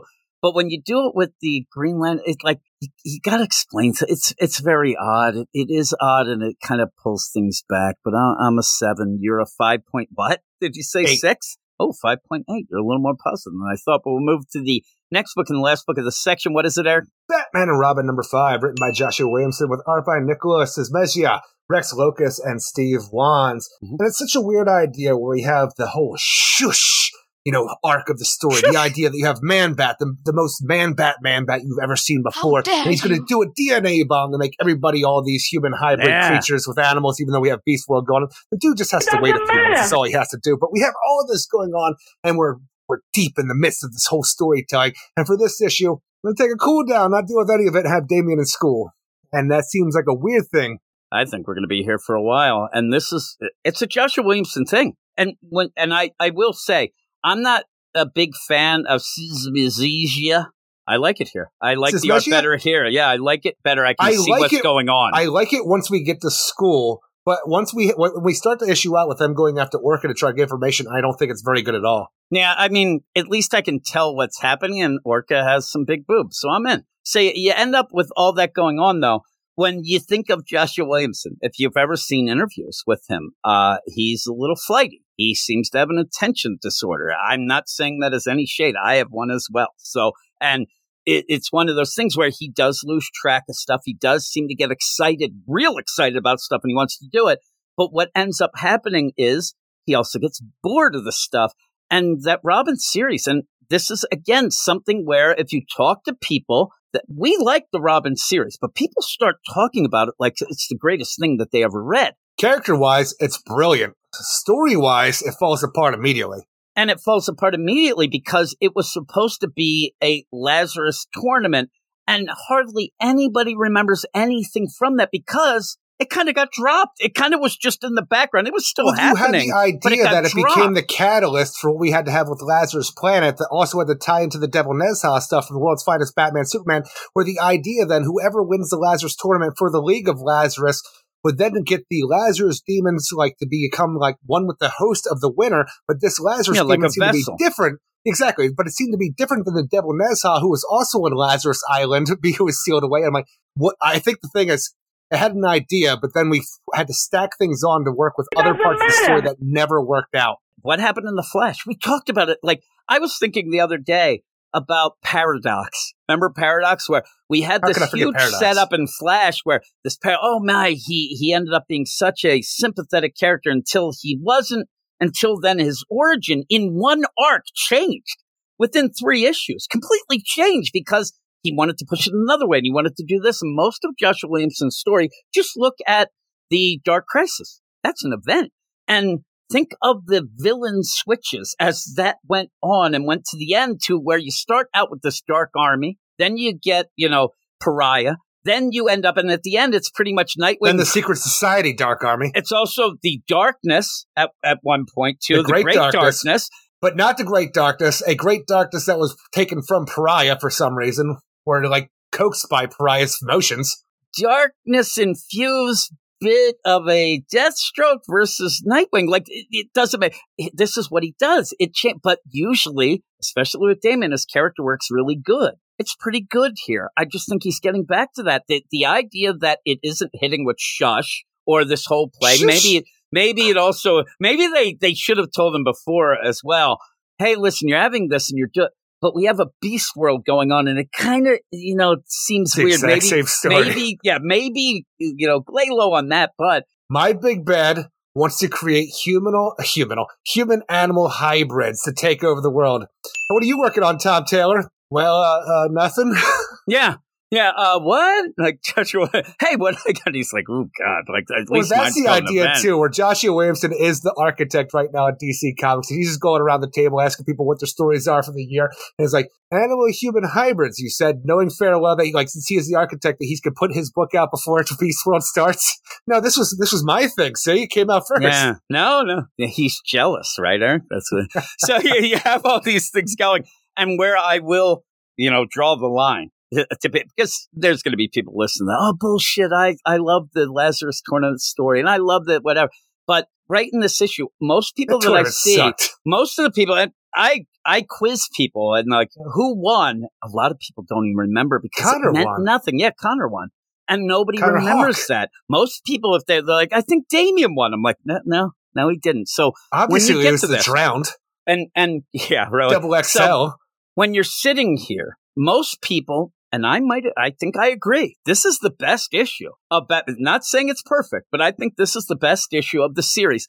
What does that say the about the issue was. story? What does that say about the story going? It was nothing. We had at points where Batman gets the pheromones so that all the bats want to hump his leg, but but it wore off. until they don't. And then we have Shush, who Bat- Batman still wants to throw like references of Hush in there, uh, which doesn't work. And then this whole says, play of Mistress. Harsh and nonsense. with with with Batman really pushing the idea of Hush, right? We keep saying like you know, like everybody's like, no, she ain't got nothing to do with Hush, but Batman doesn't want to believe it to the point where he's like, you know, so you Damien think that it school has to be it, right? there has to be something because. Batman is the world's greatest detective right now, and if he keeps pushing Hush stuff and we and like nobody else wants to, we should really trust in Batman. I think it shouldn't be because everybody says it's not, but Batman keeps insisting, so maybe I should trust old Batman. As an aside here, Joshua Williamson caused a, a ruckus where he was on an interview on a, a podcast and ended up talking about the idea that the characters have to have problems. They have to end up like dark stories. I was and telling you about that the other troubles. week. Yeah, so everybody was losing because then people reported on it and then just said like some of the headlines of some other sites and videos are DC is making Joshua Williamson make everybody bullshit because no, he's just it's a Dan deal deal. the idea that there has to be tragedy and stuff like that. But it, it points out, like you said, about Tragedy sells Bruce comics. and about Bruce, and it, it- he's more of people when the heroes are happy, people don't get excited about the stories They and don't they don't buy buy them as much. And it's true when you have a death of or whatever, it goes through the roof. But Bruce himself. And you say we we want to think that if Bruce keeps bringing it up, I mean, he's the world's greatest detective. But this guy has lost Gotham so many times in the past three weeks. He never knows what's going on. I don't even trust him anymore. I don't trust him, and I think he's a schmuck, Eric. But he makes a hell of a pancake. He's there, and I don't know. You, you- really do a, a really 180 in this book to just feel like a manga. At points, it feels like Oh, it totally wants to be a Lock if you end up and I don't know what that is, but it feels like a manga. It's even got the idea of Ma- D- Damien drawing manga like off the side, and then soccer becomes involved, and then almost like soccer fighting. I'm like, yeah, this is just a Well, manga. that's Blue Lock. That's the soccer manga slash anime that's a huge hit. So I, I even think that the uniforms look exactly like that. But when you're you're going through all this stuff, yeah, it feels like that, you know, hey, a manga where a kid who's he's going to school and we're gonna figure this out. And it feels weird. I mean, I'm not thinking anybody wants shush or that just shows you how much of a bullshit story that was. If people were like, I'm fine with this because we get some cool character work, we have Damien doing stuff. It's okay. I don't mind what we get. It's just an odd swerve. And Damien didn't want to go to school, but he thinks Mistress Harsh is His obviously old teacher from the League his of old Assassins. teacher and thinks that they, they are shush as well. But I don't think that's the case. We have Principal Stone, right? And Damien believes that she is Mistress Harsh, his old teacher from the League of Do you Assassins. laugh growing every time you also, think of Mistress Harsh because she's Yes, yes, I do. so stupid. He also thinks that she might be shush. So we have this going on. When all I can think of, we have two teachers that are going on right here. We have Principal Stone and we have Miss Hall. And Bruce was talking to Miss Hall during his volunteer time where he just goes to school and makes pancakes for kids for whatever volunteer the fucking nonsense that is, but he's doing it. But we have this teacher, Miss Hall. I'm like, there's no way that Miss Hall isn't shush. And there's, you know, Miss Hall has to be. and the whole thing where Principal Stone is Mistress Harsh. But the thing is, I want to think that we're going to school because Damien's trying to out Mistress Harsh for doing something here when it seems like everything is going on. She might be on the up and up. I think she's on the up and up. Or maybe possibly if she is doing something that I want to think that she's on the up and up because she's giving kids an after school curriculum in order to make sure that they don't become freaking henchmen after they get out of school, which seems that before we had a 50% chance of that happening, which is crazy in my mind yeah, it's a weird idea- stat, right? but I also, because she takes special interest in the soccer team, I have to think, especially because you have somebody who's like Victor Zsasz's son that's on the soccer team that, and uh, obviously too, a jerk like Shay who's on the soccer team, but that she's also somehow building her own League of Assassins to these students, possibly, that's still unrelated to Shush and the freaking DNA bomb and Man Bat. I think, well, first, the weird play, and Damien even brings it up at one point, like, kind of thought my mom had her killed. Like, I don't understand. But I, I like this idea, and I hope that it plays out. I hope that you end up having Mistress Harsh. Damien ends up going off with Batman to become a better person, a better character, a better hero, or a hero. I want to think that she's like, well, you know what? I think I'm going to do the same. And she actually is trying. Now, you have Zsasz's son, but does she know that? And but I like, I Zach want the. I want the play of it being that she's on the up and up. She just wants to help kids. She doesn't have anything else to do because she kind of got fired. This is her and calling. here she is. It was Yeah. started with Damien, and she it. realized that exactly. And the thing is, she wants to continue doing this. And the idea that she's been the principal here for a while now had no idea that Damien was going to attend this school because he hadn't been. So I just want to be this to be a weird coincidence that he goes to school and like, hey, that's that lady there. But also, it's still a crazy coincidence that I, I think that Miss Hall, who's the only other character, would be Shush. And I'll get to her in a second. But the the thing that I thought, and you're kind of pointing to it, it would have been different if suddenly Bruce Wayne is getting pressured that, oh my God, you have a young son and he's not in school. Like it was really pressured by this principal to get Yeah. it, but that wasn't the case. He just showed No. up. Now, I want you to play with kids your own age. yeah, do you think that you know Miss Hall? She's there, and like we don't know anybody else really. So No. if if Principal Stone is just and seems to be Mr. Stars, but if they aren't the shush, then you would think it'd be Miss Hall. Now, does Joshua Williamson is he trying to make it really crazy that he's, or is he trying to like be subtle but isn't? Because her dialogue, I'm telling you, if you just think of her as that shush, you know, shush Uh-huh. being, she says to Bruce, "Oh, hear me out." He's quiet in class, like really, really quiet. I'm like, everything she talks about is people either being loud or quiet. I'm like, are you that much into? I, I sat there. I'm like, are you crazy I'm that you're telling you, doing for this? some reason,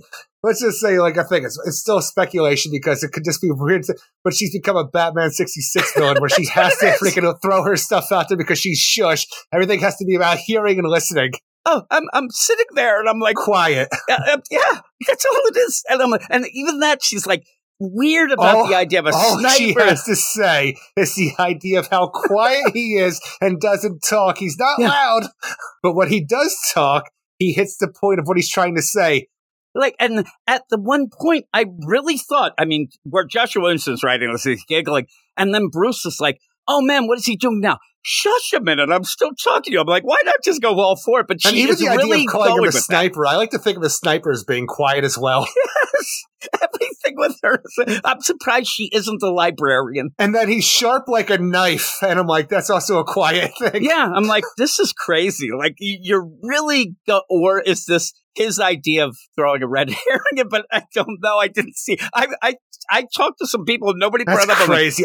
Thing is, I didn't pick up on that at all. And I'm telling you, it's crazy to think about because it's, it's so much in your face. Yes, it's right to your face that everything she says is about noise, quiet, all that. I was holy Molly And the hair color works better that we talked about earlier. It's like the whole Yes. deal. So, yeah, so I.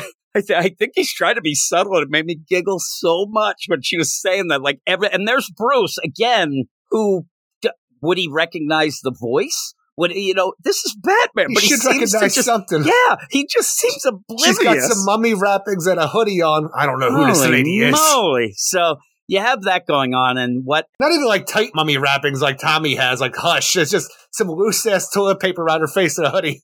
It's like me as a kid trying to be the mummy because I never got a costume. I got toilet paper around. At the end of the night, I'm just me.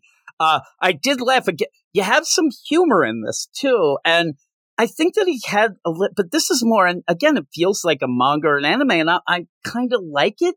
It just feels weird in the seventh or fifth issue. Sorry, that It feels like it's derailed everything, yeah, though. yeah. And but I keep saying, does anybody care? Because people are, oh man, I love this. This is so much better because that shush, it never was. That was well ill explained. But now we have here, and they're chasing down Orca.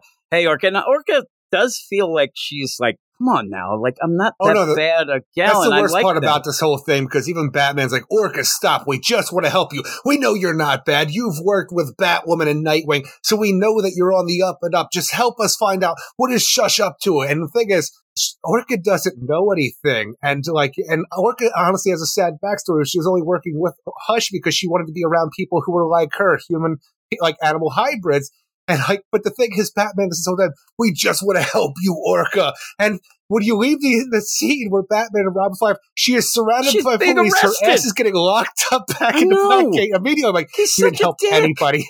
And it, it's a weird thing because uh, before I, you know, and when the, I'm like, oh, oh, they're going Orca, we just want to help you. she's she's there smoking still from being electrocuted, and the police are getting. They're not trying to help. They're getting the skedaddling out. But even that, the setup, Taser again, boys. The setup almost works with if it didn't have the police and the t- that. Okay, the cliques in school and the but because she just wants to be around people who are like her, and you I feel bad. But then you're like, that's such a good moment for Orca that it just makes Batman look like a Oh, but her ass is going back to Blackgate and getting killed because she betrayed Punchline to the Royal with the Royal Flush Gang. So phase Orca's, five. Or- Orca's going back to jail and getting killed immediately. Yeah, so in that too, they're chasing down Orca, but really what they go and why you get that flashback scene is not because Orca's important, it's that they were talking about school. So Orca's such a non-entity to them, and then they just Well, to a degree, you and I had been saying very briefly, but had been saying, "Hey, what happened to Orca? yeah, yeah.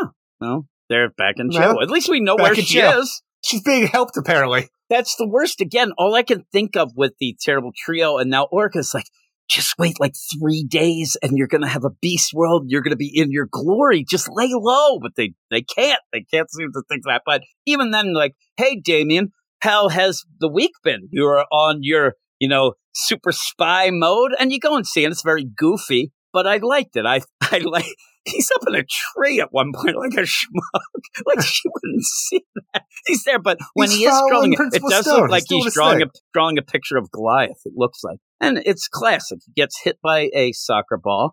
I'll tell you that Shay, I, I'd like to think your wit is a little quicker because No. it's like, man, like uh, a deal. Hey, watch out, schmuck. And he's like, oh, I think I was blinded by your awful art. I'm like, well, we'll we'll talk about that later when we talk about Riley Rossmo. But still, Thing is, I get it. I've read Riley Rossmo book. but yeah, but that's not really. That's a weird diss. Like, you know what I mean? It would be more like, hey, look at you, you wimp, doing the drawings I'm with your, that's the with thing, it's like- pencils, right?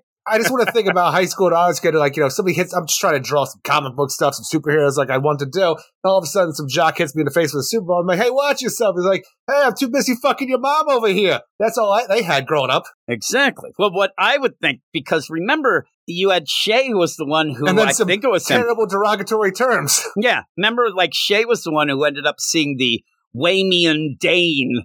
No, no, no. the Damien Vane, Damian, like that's his what I wanted. character. That's what I wanted him to go with. Like, oh, what do we get? More adventures of Damian Vane, you asshole. Yeah, look your mother.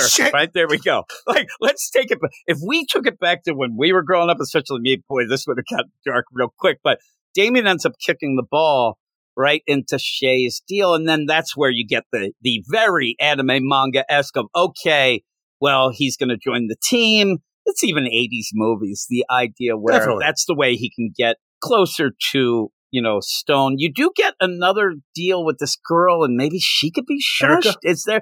Could Erica be it? Could that be the thing? Because she kind of shows up there, and I don't know. She, She knows the lay of the land. I don't deal. know. Yeah, but it, that's what she seems to just be there as the lay of the land, and kind of thinks that Damien's kind of cool. But uh, yeah, he's going to join the soccer PE team. together, so let me tell you everything's been going on here at Gotham High. Principal Stone, she's the best. She's trying to do everything she can for kids to stay out of being henchmen when they graduate high school. Yeah, I'm, I, right now I know that back in the day we we didn't have co-ed PE, but you had those certain days occasionally that you would. Like we would just, you know, if we're playing basketball, we weren't playing, you know, in gym with girls, with the boys and all that. They'd have certain days that you do it like once every month. And I was a tryhard and I would end up, you know, getting some ladies pissed off. But still, Eric, you know, that's how it rolls. But when he goes and he's going to end up trying out for the soccer team, uh, yeah, and I don't know. Bruce goes a little too over the top. It, it almost was cringy in my mind, where it's like, "Go, Damien!" I liked it because the first time you actually got to see him being a father to any kind of normal childhood life. I don't know. He's like, "You can do it, son." And I think he looks around. He's like, "Okay, is anybody watching?" Go, Damien! They're like, "Man, he's a good father." He's like, "Notch one up for the Bruce Wayne." but Damien goes down and he ends up shooting on the goal, and this goalie he ends up saving it in a way that it looks like he's like karate chopping the ball on both sides, but it really does throw Damien off. And he's like, another one bites the dust, dude. And then he does mark the goalpost, which gives you the hint of what he is doing. Didn't they're, even not take gonna, notice. they're not going to have him cut. So instead, he does the little notch on the goalpost. That is a really cool reference to what happens later. I just like to imagine, though, it's such a weird idea to go and check out this guy because, you know, I think he might be involved in something going on. Oh my God, Damien, you're right. He's Victor Zsasz's son, where he has a whole shrine for his father. And I have to imagine, like, all right, at what point were you born before Victor, uh, Victor Zsasz lost his mind after trying to kill himself and thinking that everybody's a goddamn zombie? Yeah, it's weird. like, uh, what did he think he was making sweet love to? I don't know.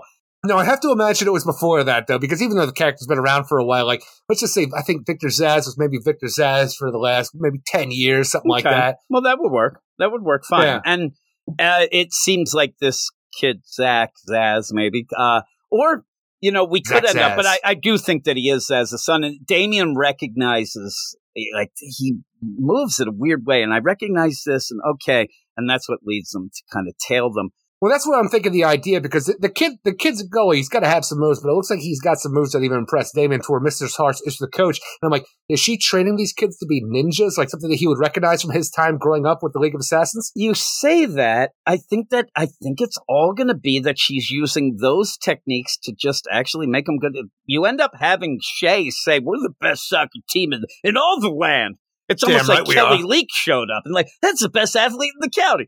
And Sounds like says Shay that. to me. So then, when they are on the tail of this goalie and the rest of them who are really throwing shade at Damien, and that even you see Damien gets upset about it, even when Batman's like, "Hey, you don't have to believe them." He's like, "Hey, I'm used to it." That's kind of a, a cool character moment too. But when you do see, you know, Principal Stone there, she's just going through the, the deal. She's working out plays, and now, and I, it makes sense to me. You got a new kid who's real fast. He's uh, she's You're on the team. she doesn't seem like she's involved in anything bad. I mean, there No, she is. She's actually working game plan stuff up. Like she's really into this. Well, she recognizes Damien. I'm like, oh god, I got to ring her now. This is gonna be amazing.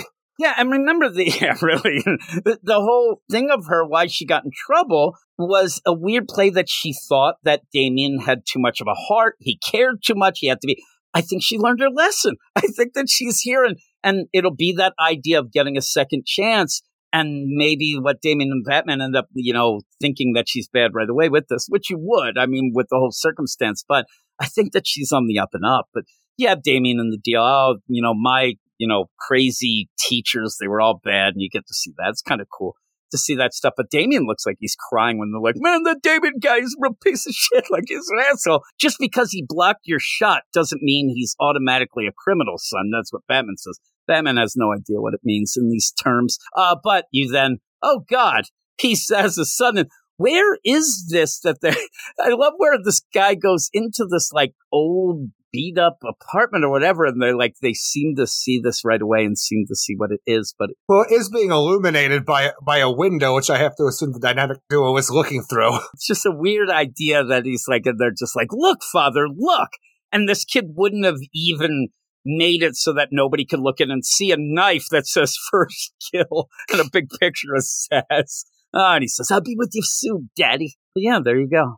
The son of Zsasz looks like we are getting to a point though where people will like talk shit about. Because the thing is, I love when you bring in characters for the most part, like you know, oh, this is the daughter of so and so, or the son of so and so, a legacy character. You know, I like the idea of it, and people will give it shit because it just it's just a, a cheap kind of thrill. It's a it's a quick fix, something like oh, this is this, this person because this, and you know. And I don't ever want to be negative about it, but to this point, I feel that maybe we're getting too many at the same time because you know, even the daughter of Lobo, Crush, I like her a lot. Even Vengeance, the clone daughter of Bane, I like her a lot. We don't get a lot of it.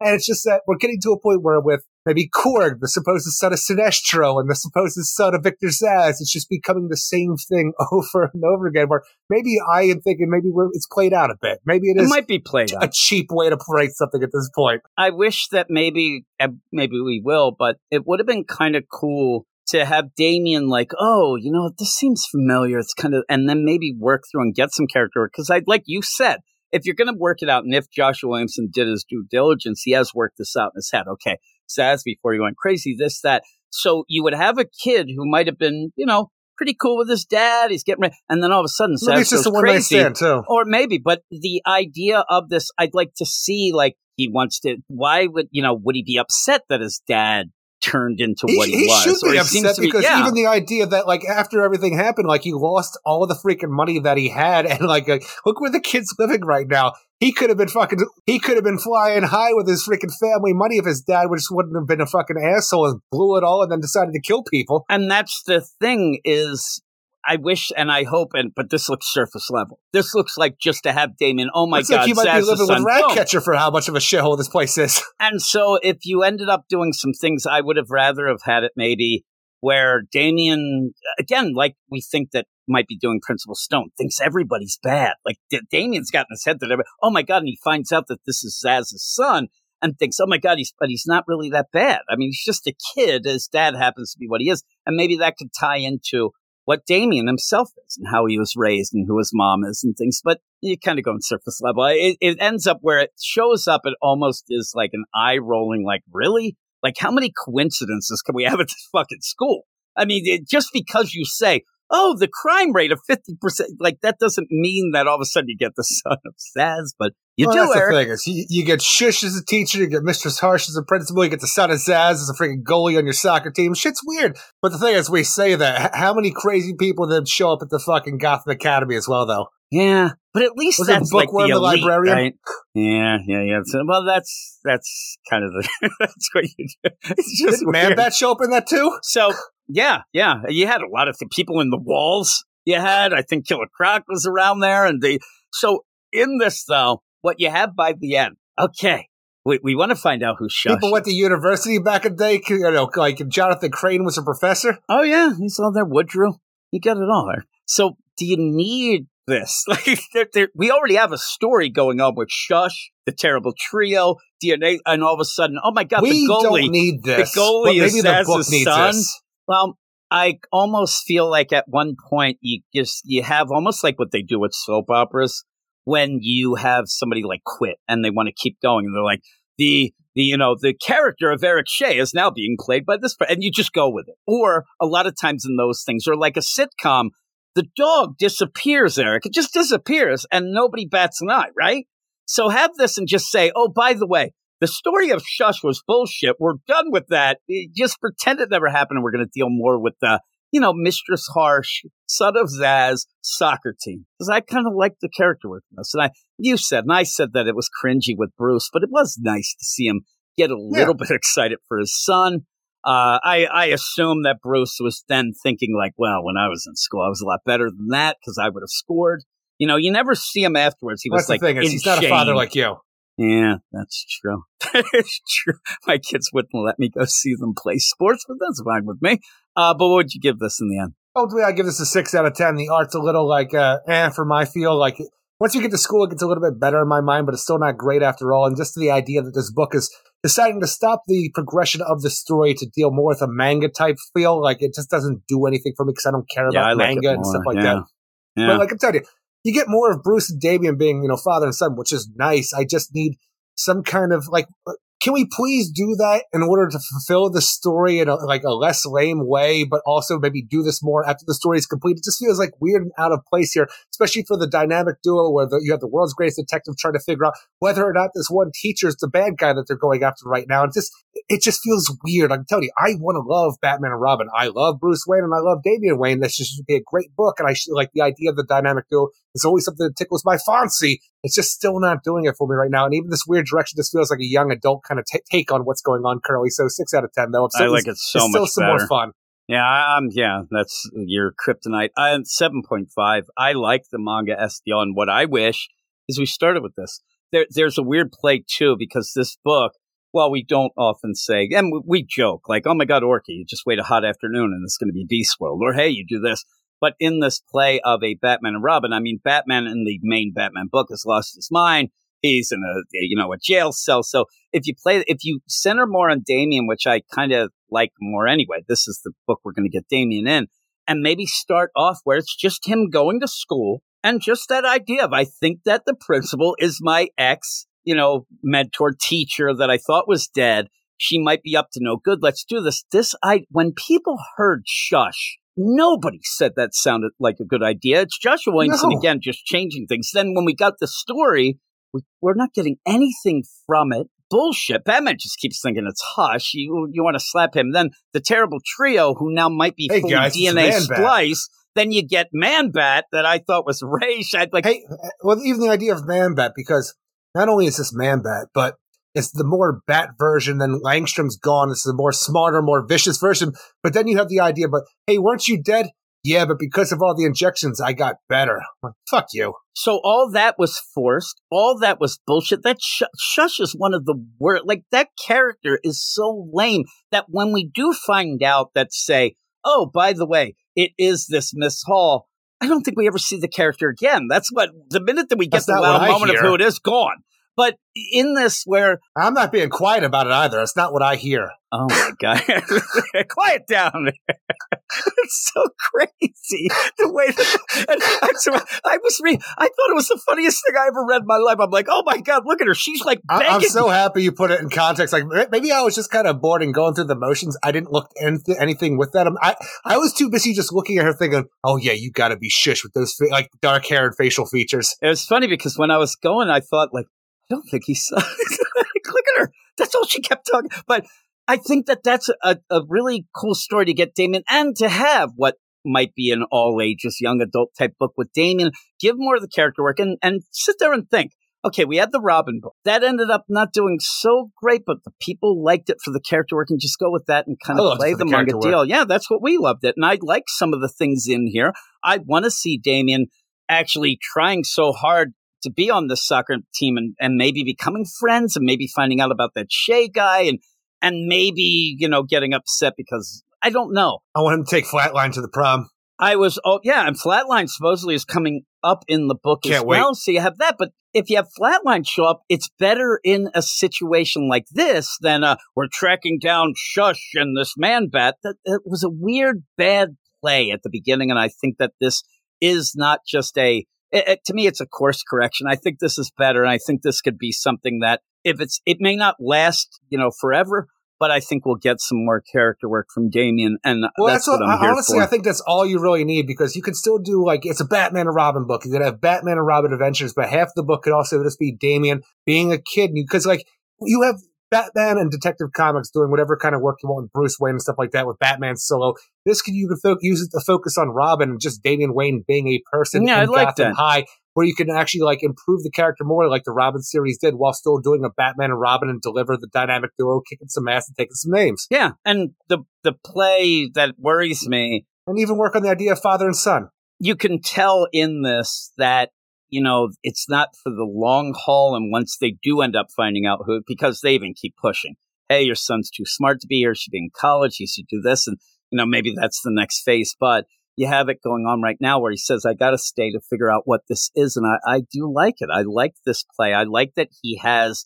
It, it it starts to feel almost like a Spider-Man type thing with you know that that Shay being Flash, and you have those sort of things. But unfortunately for Damian at the moment, he really doesn't have anybody else there. And you see, he was upset when those kids were talking bad about him, and he kind of you know, but and he says he's always that tough exterior, but the the problem that this book already has, and it's something that we talked about with Monkey Prince. And it's weird to have it here because Monkey Prince was where Batman and Robin showed up. And then, like, you have to settle down. There can't be that many people just coincidentally showing up, or you have all that. Like, it gets too crowded. And I think that that's already with the Zsasz. We'll see. We'll see. But I'm a 7.5. I, I like the kind of blue lock feel to it. You don't know what blue lock is, but it's pretty cool. Very popular. Very popular with the kids. So maybe that'll get some more people. But I don't think that people are going to say, oh, this Batman and Robin book that was this weird story before, but now it feels like I mean, no, they're not going to jump on, but maybe it'll get some thrills out of people already reading. But we'll see. We'll see. You're you don't like fun, but we're going to take a little bit of break and then we'll be back Or what the kids like. in just a moment.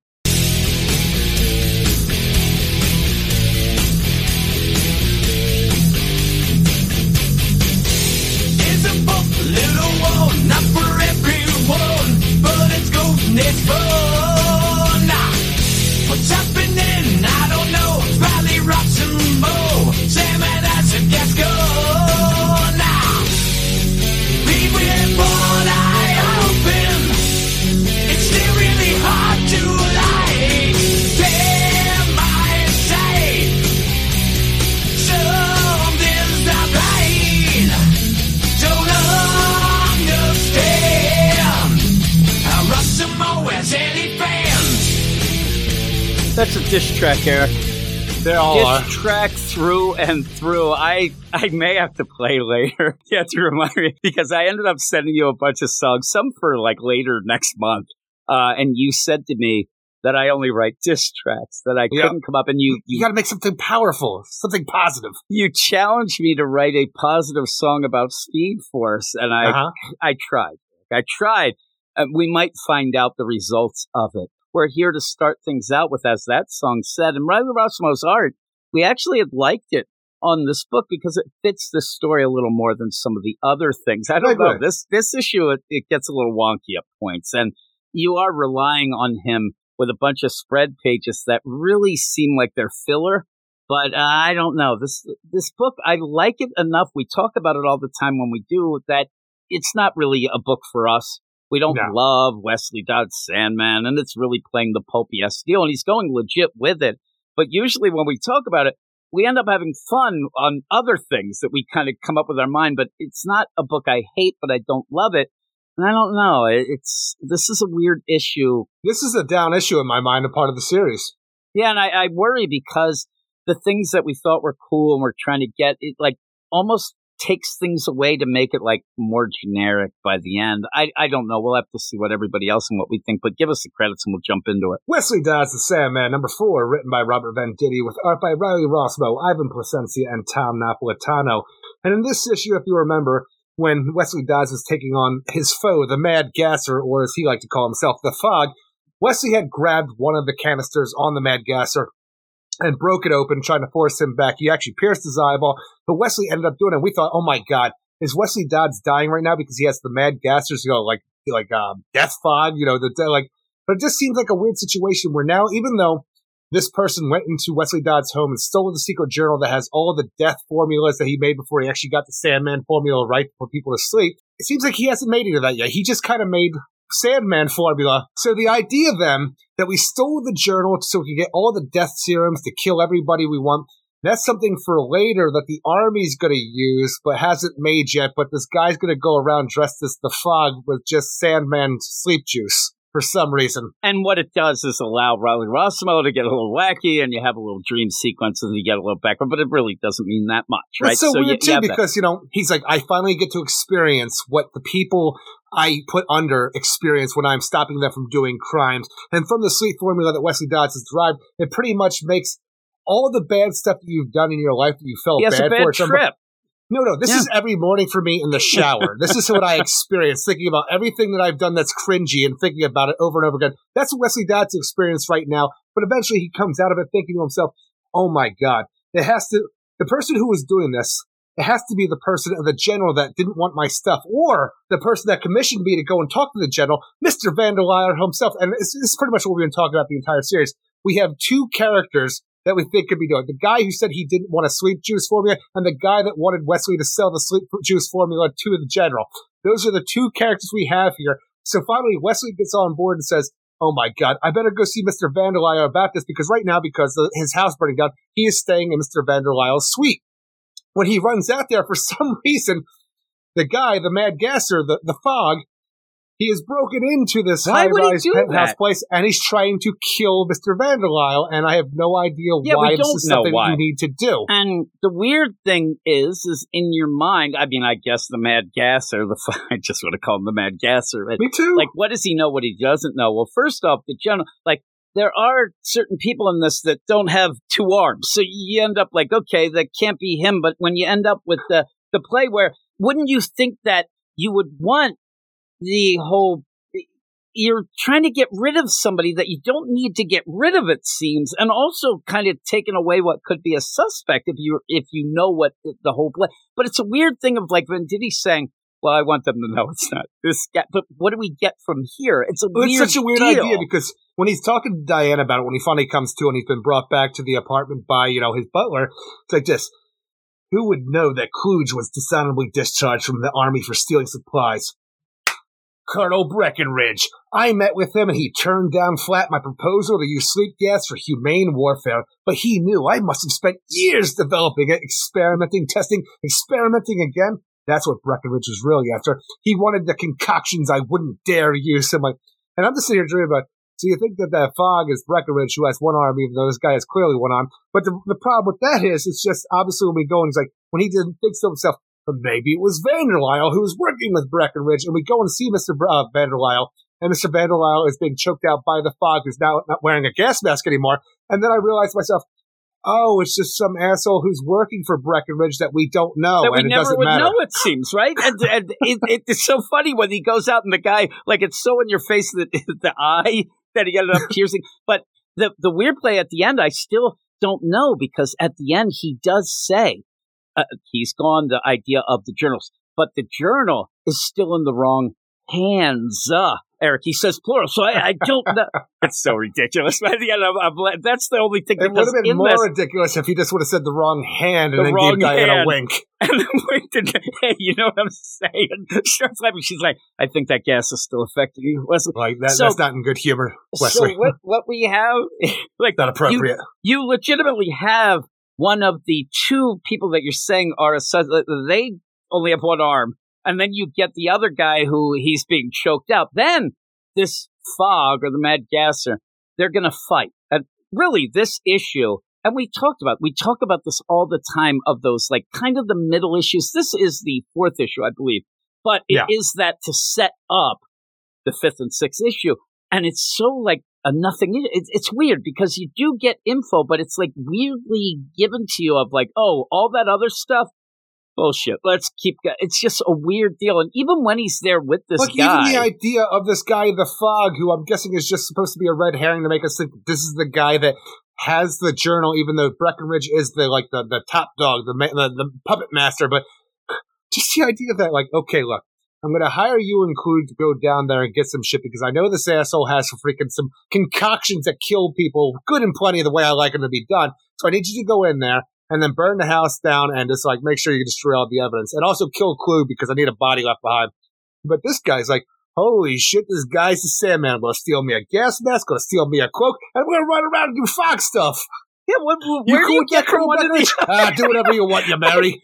I love that Colonel Breckenridge is there, and this guy, I, I imagine it like you are. He's like yipping and yapping in his ear, like, I'm going to get that. I'm going to get gas mask. I'm going to call myself a fog. And he's like, get out of it town. Kinda, it kind of reminds me because I was actually just watching Spider Man Homecoming this morning when I got up with the idea when you have Michael Keaton's character who became, you know, obviously the vulture, but then you just have one of his asshole guys who he's worked with. He's like, hey, you go around with this thing. You call yourself the shocker. You shock people. and that's all I imagine is this guy like, I'm the fog. I'm the fog. And so I'm the trash man. So what? What? What happens to the fog then at the end? Like what? He dies. falls out- yeah. He falls out of a window, lands on a taxi, and dies. Now I don't know how or what, but we do have, you know, Wesley. He's done some detective work. He's done some things that, like, wouldn't he run out there and at least try to figure out, like, maybe you could look at this fog and find something else with him? Because I body, imagine like, at this point in time, he's he's dead right now. He's just gonna go back to his like coroner friend in the morgue. Hey, let me have an idea what's going, what's Why not here. do it right now? I mean, this guy, the fog falls out like it's like lethal weapon, the hooker jumping off the, the window. He then smashes into a car. Like, go down there and see it, or, or grab some of these bad, Stop touching dead bodies. like, do something. But he's like, oh, and then it's funny. Then Diane comes in, like, you know, just the right amount of not in time. Hey, everybody, freeze! you missed out, Diane. I Get out saw of a town. man plummeting through the window. I'm like, what floor were you on that you saw that? So then you have Wheeler Vanderlyle, this guy we we thought was the bad guy. He isn't, but he's just pretty much you know been strangled out. Well, I imagine that he's still a bad guy that knows too much, and that's why he had to be strangled Well, out. Because yeah, I I don't know any so, other too. reason that the fog would come after him. Now, does he die at the end? Because he's talking as if it's like his last breath. Oh, Leslie, who was the man who barged in demanding answers about you? Because whether or not he's dead at the end, they can. I swear, Wesley like pushes him aside. He probably gets hit on the head on the wall, so he can run over to Diane. They can talk. This guy is in deadly need of some assistance here, maybe a hospital, and he's just like, oh, let's talk about other things. It's so weird He'll how be this fine. They were built different in the 40s. I swear he's like leaning, like Wesley's holding him, and he just drops him and runs over to Diana, comes in holding the deal. Freeze, everybody! ah, and then you have it's in the wrong hands, and yeah, and then I'm. Going to. What are you going to do, Wesley? There's only one choice left, and I believe the word for it is treason. Up next, Sandman versus the U.S. Army. I'm like, U.S. Army wins. What happened? Or this is the perfect choice to like the way to show that like you know humane warfare, just putting people to sleep, will work. Yeah, maybe, but I still think you put them asleep and then put a cap in their skull, Stop like it. they like they used to do in the old nineties rap. The cap in their ass there. So again, he. I what did he think? Like, I'm just going to go with the main setup. Just Wesley goes to Breckenridge. Hey, what we want to do is humane warfare. We end up knocking out the enemy. They sleep. Like, what does he think the army's going to do then?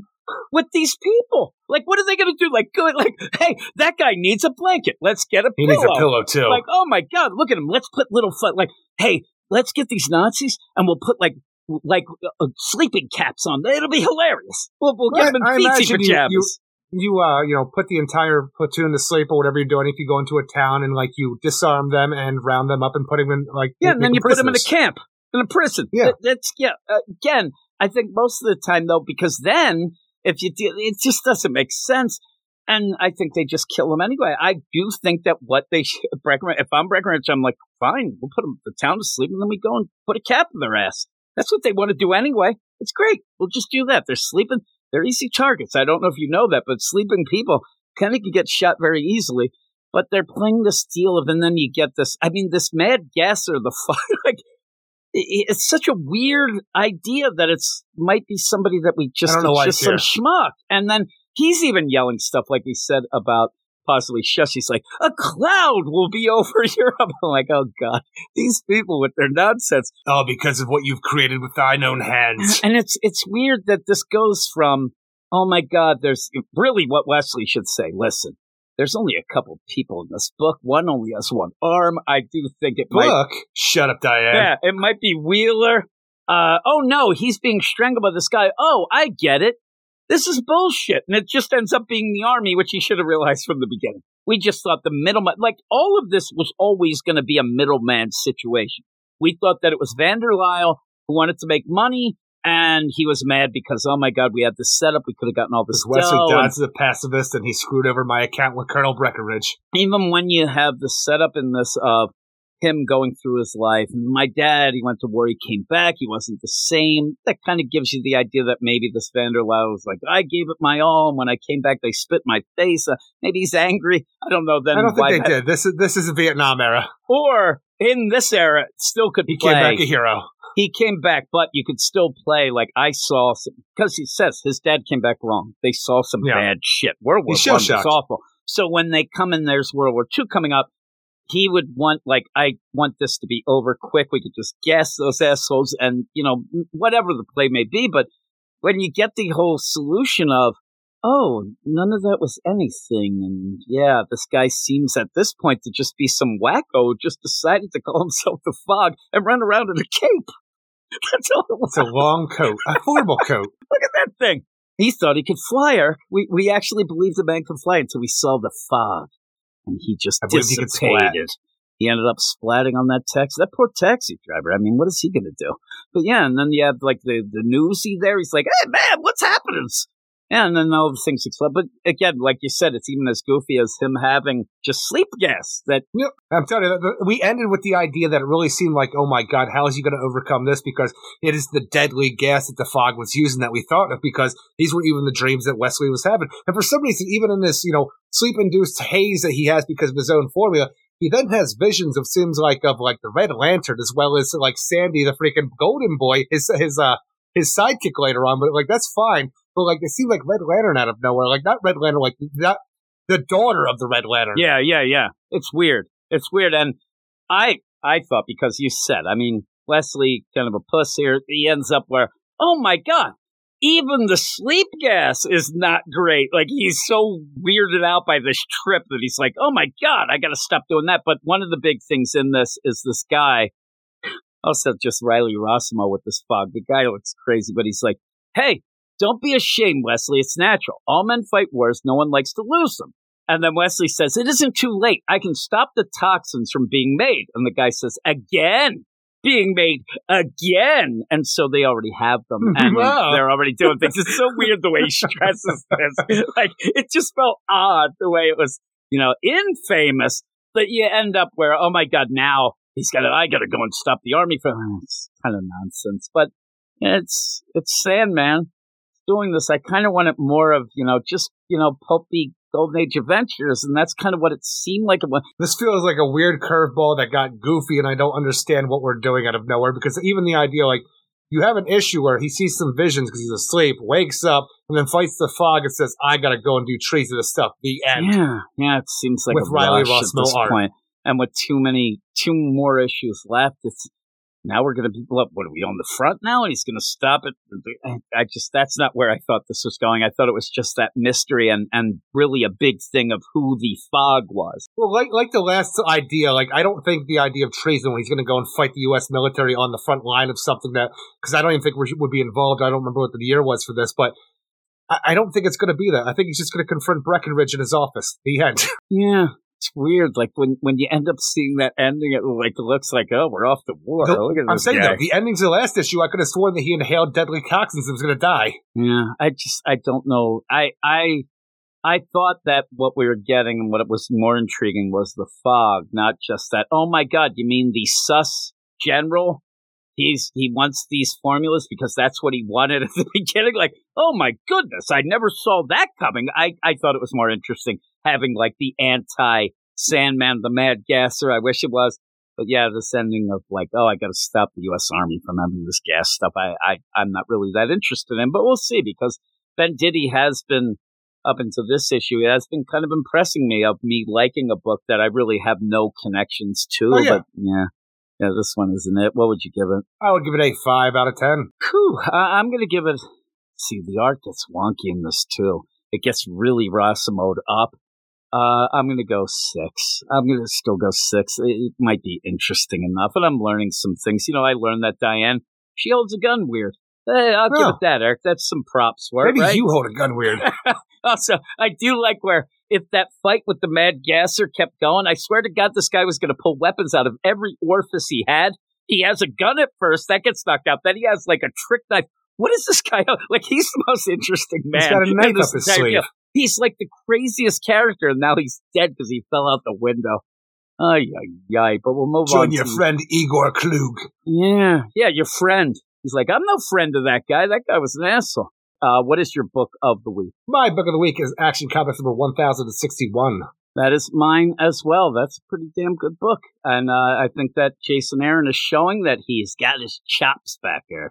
He's got the chops back. He's got his groove back, as we said earlier. But that's that. What a what an episode. I thought we are going to be more positive on things, but I was wrong. But here's what we're going to talk about next a week. And next week we have a couple big books, some books that we enjoy. Right, some things that we like, and some things I don't know what comes don't. out That's next how week. I don't is. know. Well, I'm going to tell you right now. Two of these books will be on the Patreon spotlight to check that out, patreon.com slash weird science. Batman Superman World's Finest, number 23. We All are right. enjoying that whole Kingdom Come deal, so that's pretty cool. Catwoman, number that works out. 61. I've been told that we get Cat Tiki again. I should have the, the sound effect, but we'll, we'll get Cat Tiki again. That's in the previews. Cat. Tiki doesn't make it, just makes it sillier. Yeah, Green Lantern War Journal number five. See how that is. right. Yeah. Jay Garrick, The Flash number four. We're loving that, so I'm excited about that. Justice League versus Godzilla versus maybe Kong a little more. Maybe. number four. So we'll see that, but I'm looking forward to maybe getting some Kong action. Nightwing number 110. That should tie into Beast World, so we'll see how that is. Superman with the number Pyro 10. Life, obviously we're going to jump into the freaking, uh, like, you know, the Beast World stuff. He's a kitty cat. Yeah, he's a kitty cat. So Superman number 10. Old West Superman. Old West in the East, though. Yeah, I forgot that. Yeah, you got that. Titans number seven. A little more Beast World tie-in. get a little, you know, Tamaranian nonsense in that. Maybe that'll be explained more with Brother Zach. Eternity. I'm sorry, no, Zach. not oh, no, was Xander. Yeah, Xander. Sexy.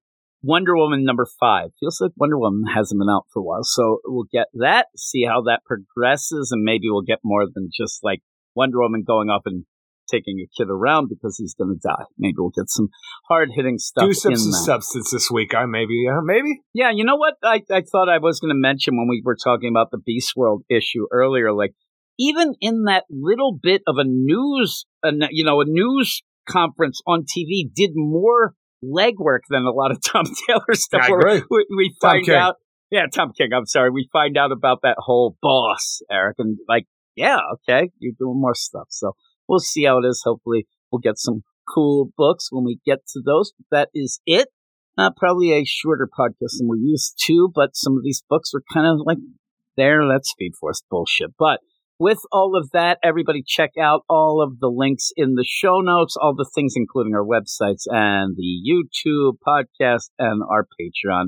Again, patreon.com slash weird science. But that is it, Eric. What do we say at the end? Everybody have a great week. We Keep it weird. weird. We'll see you in seven. See you in seven. You are all weirdos. Weird science is the revolution. Weird science It's the revolution.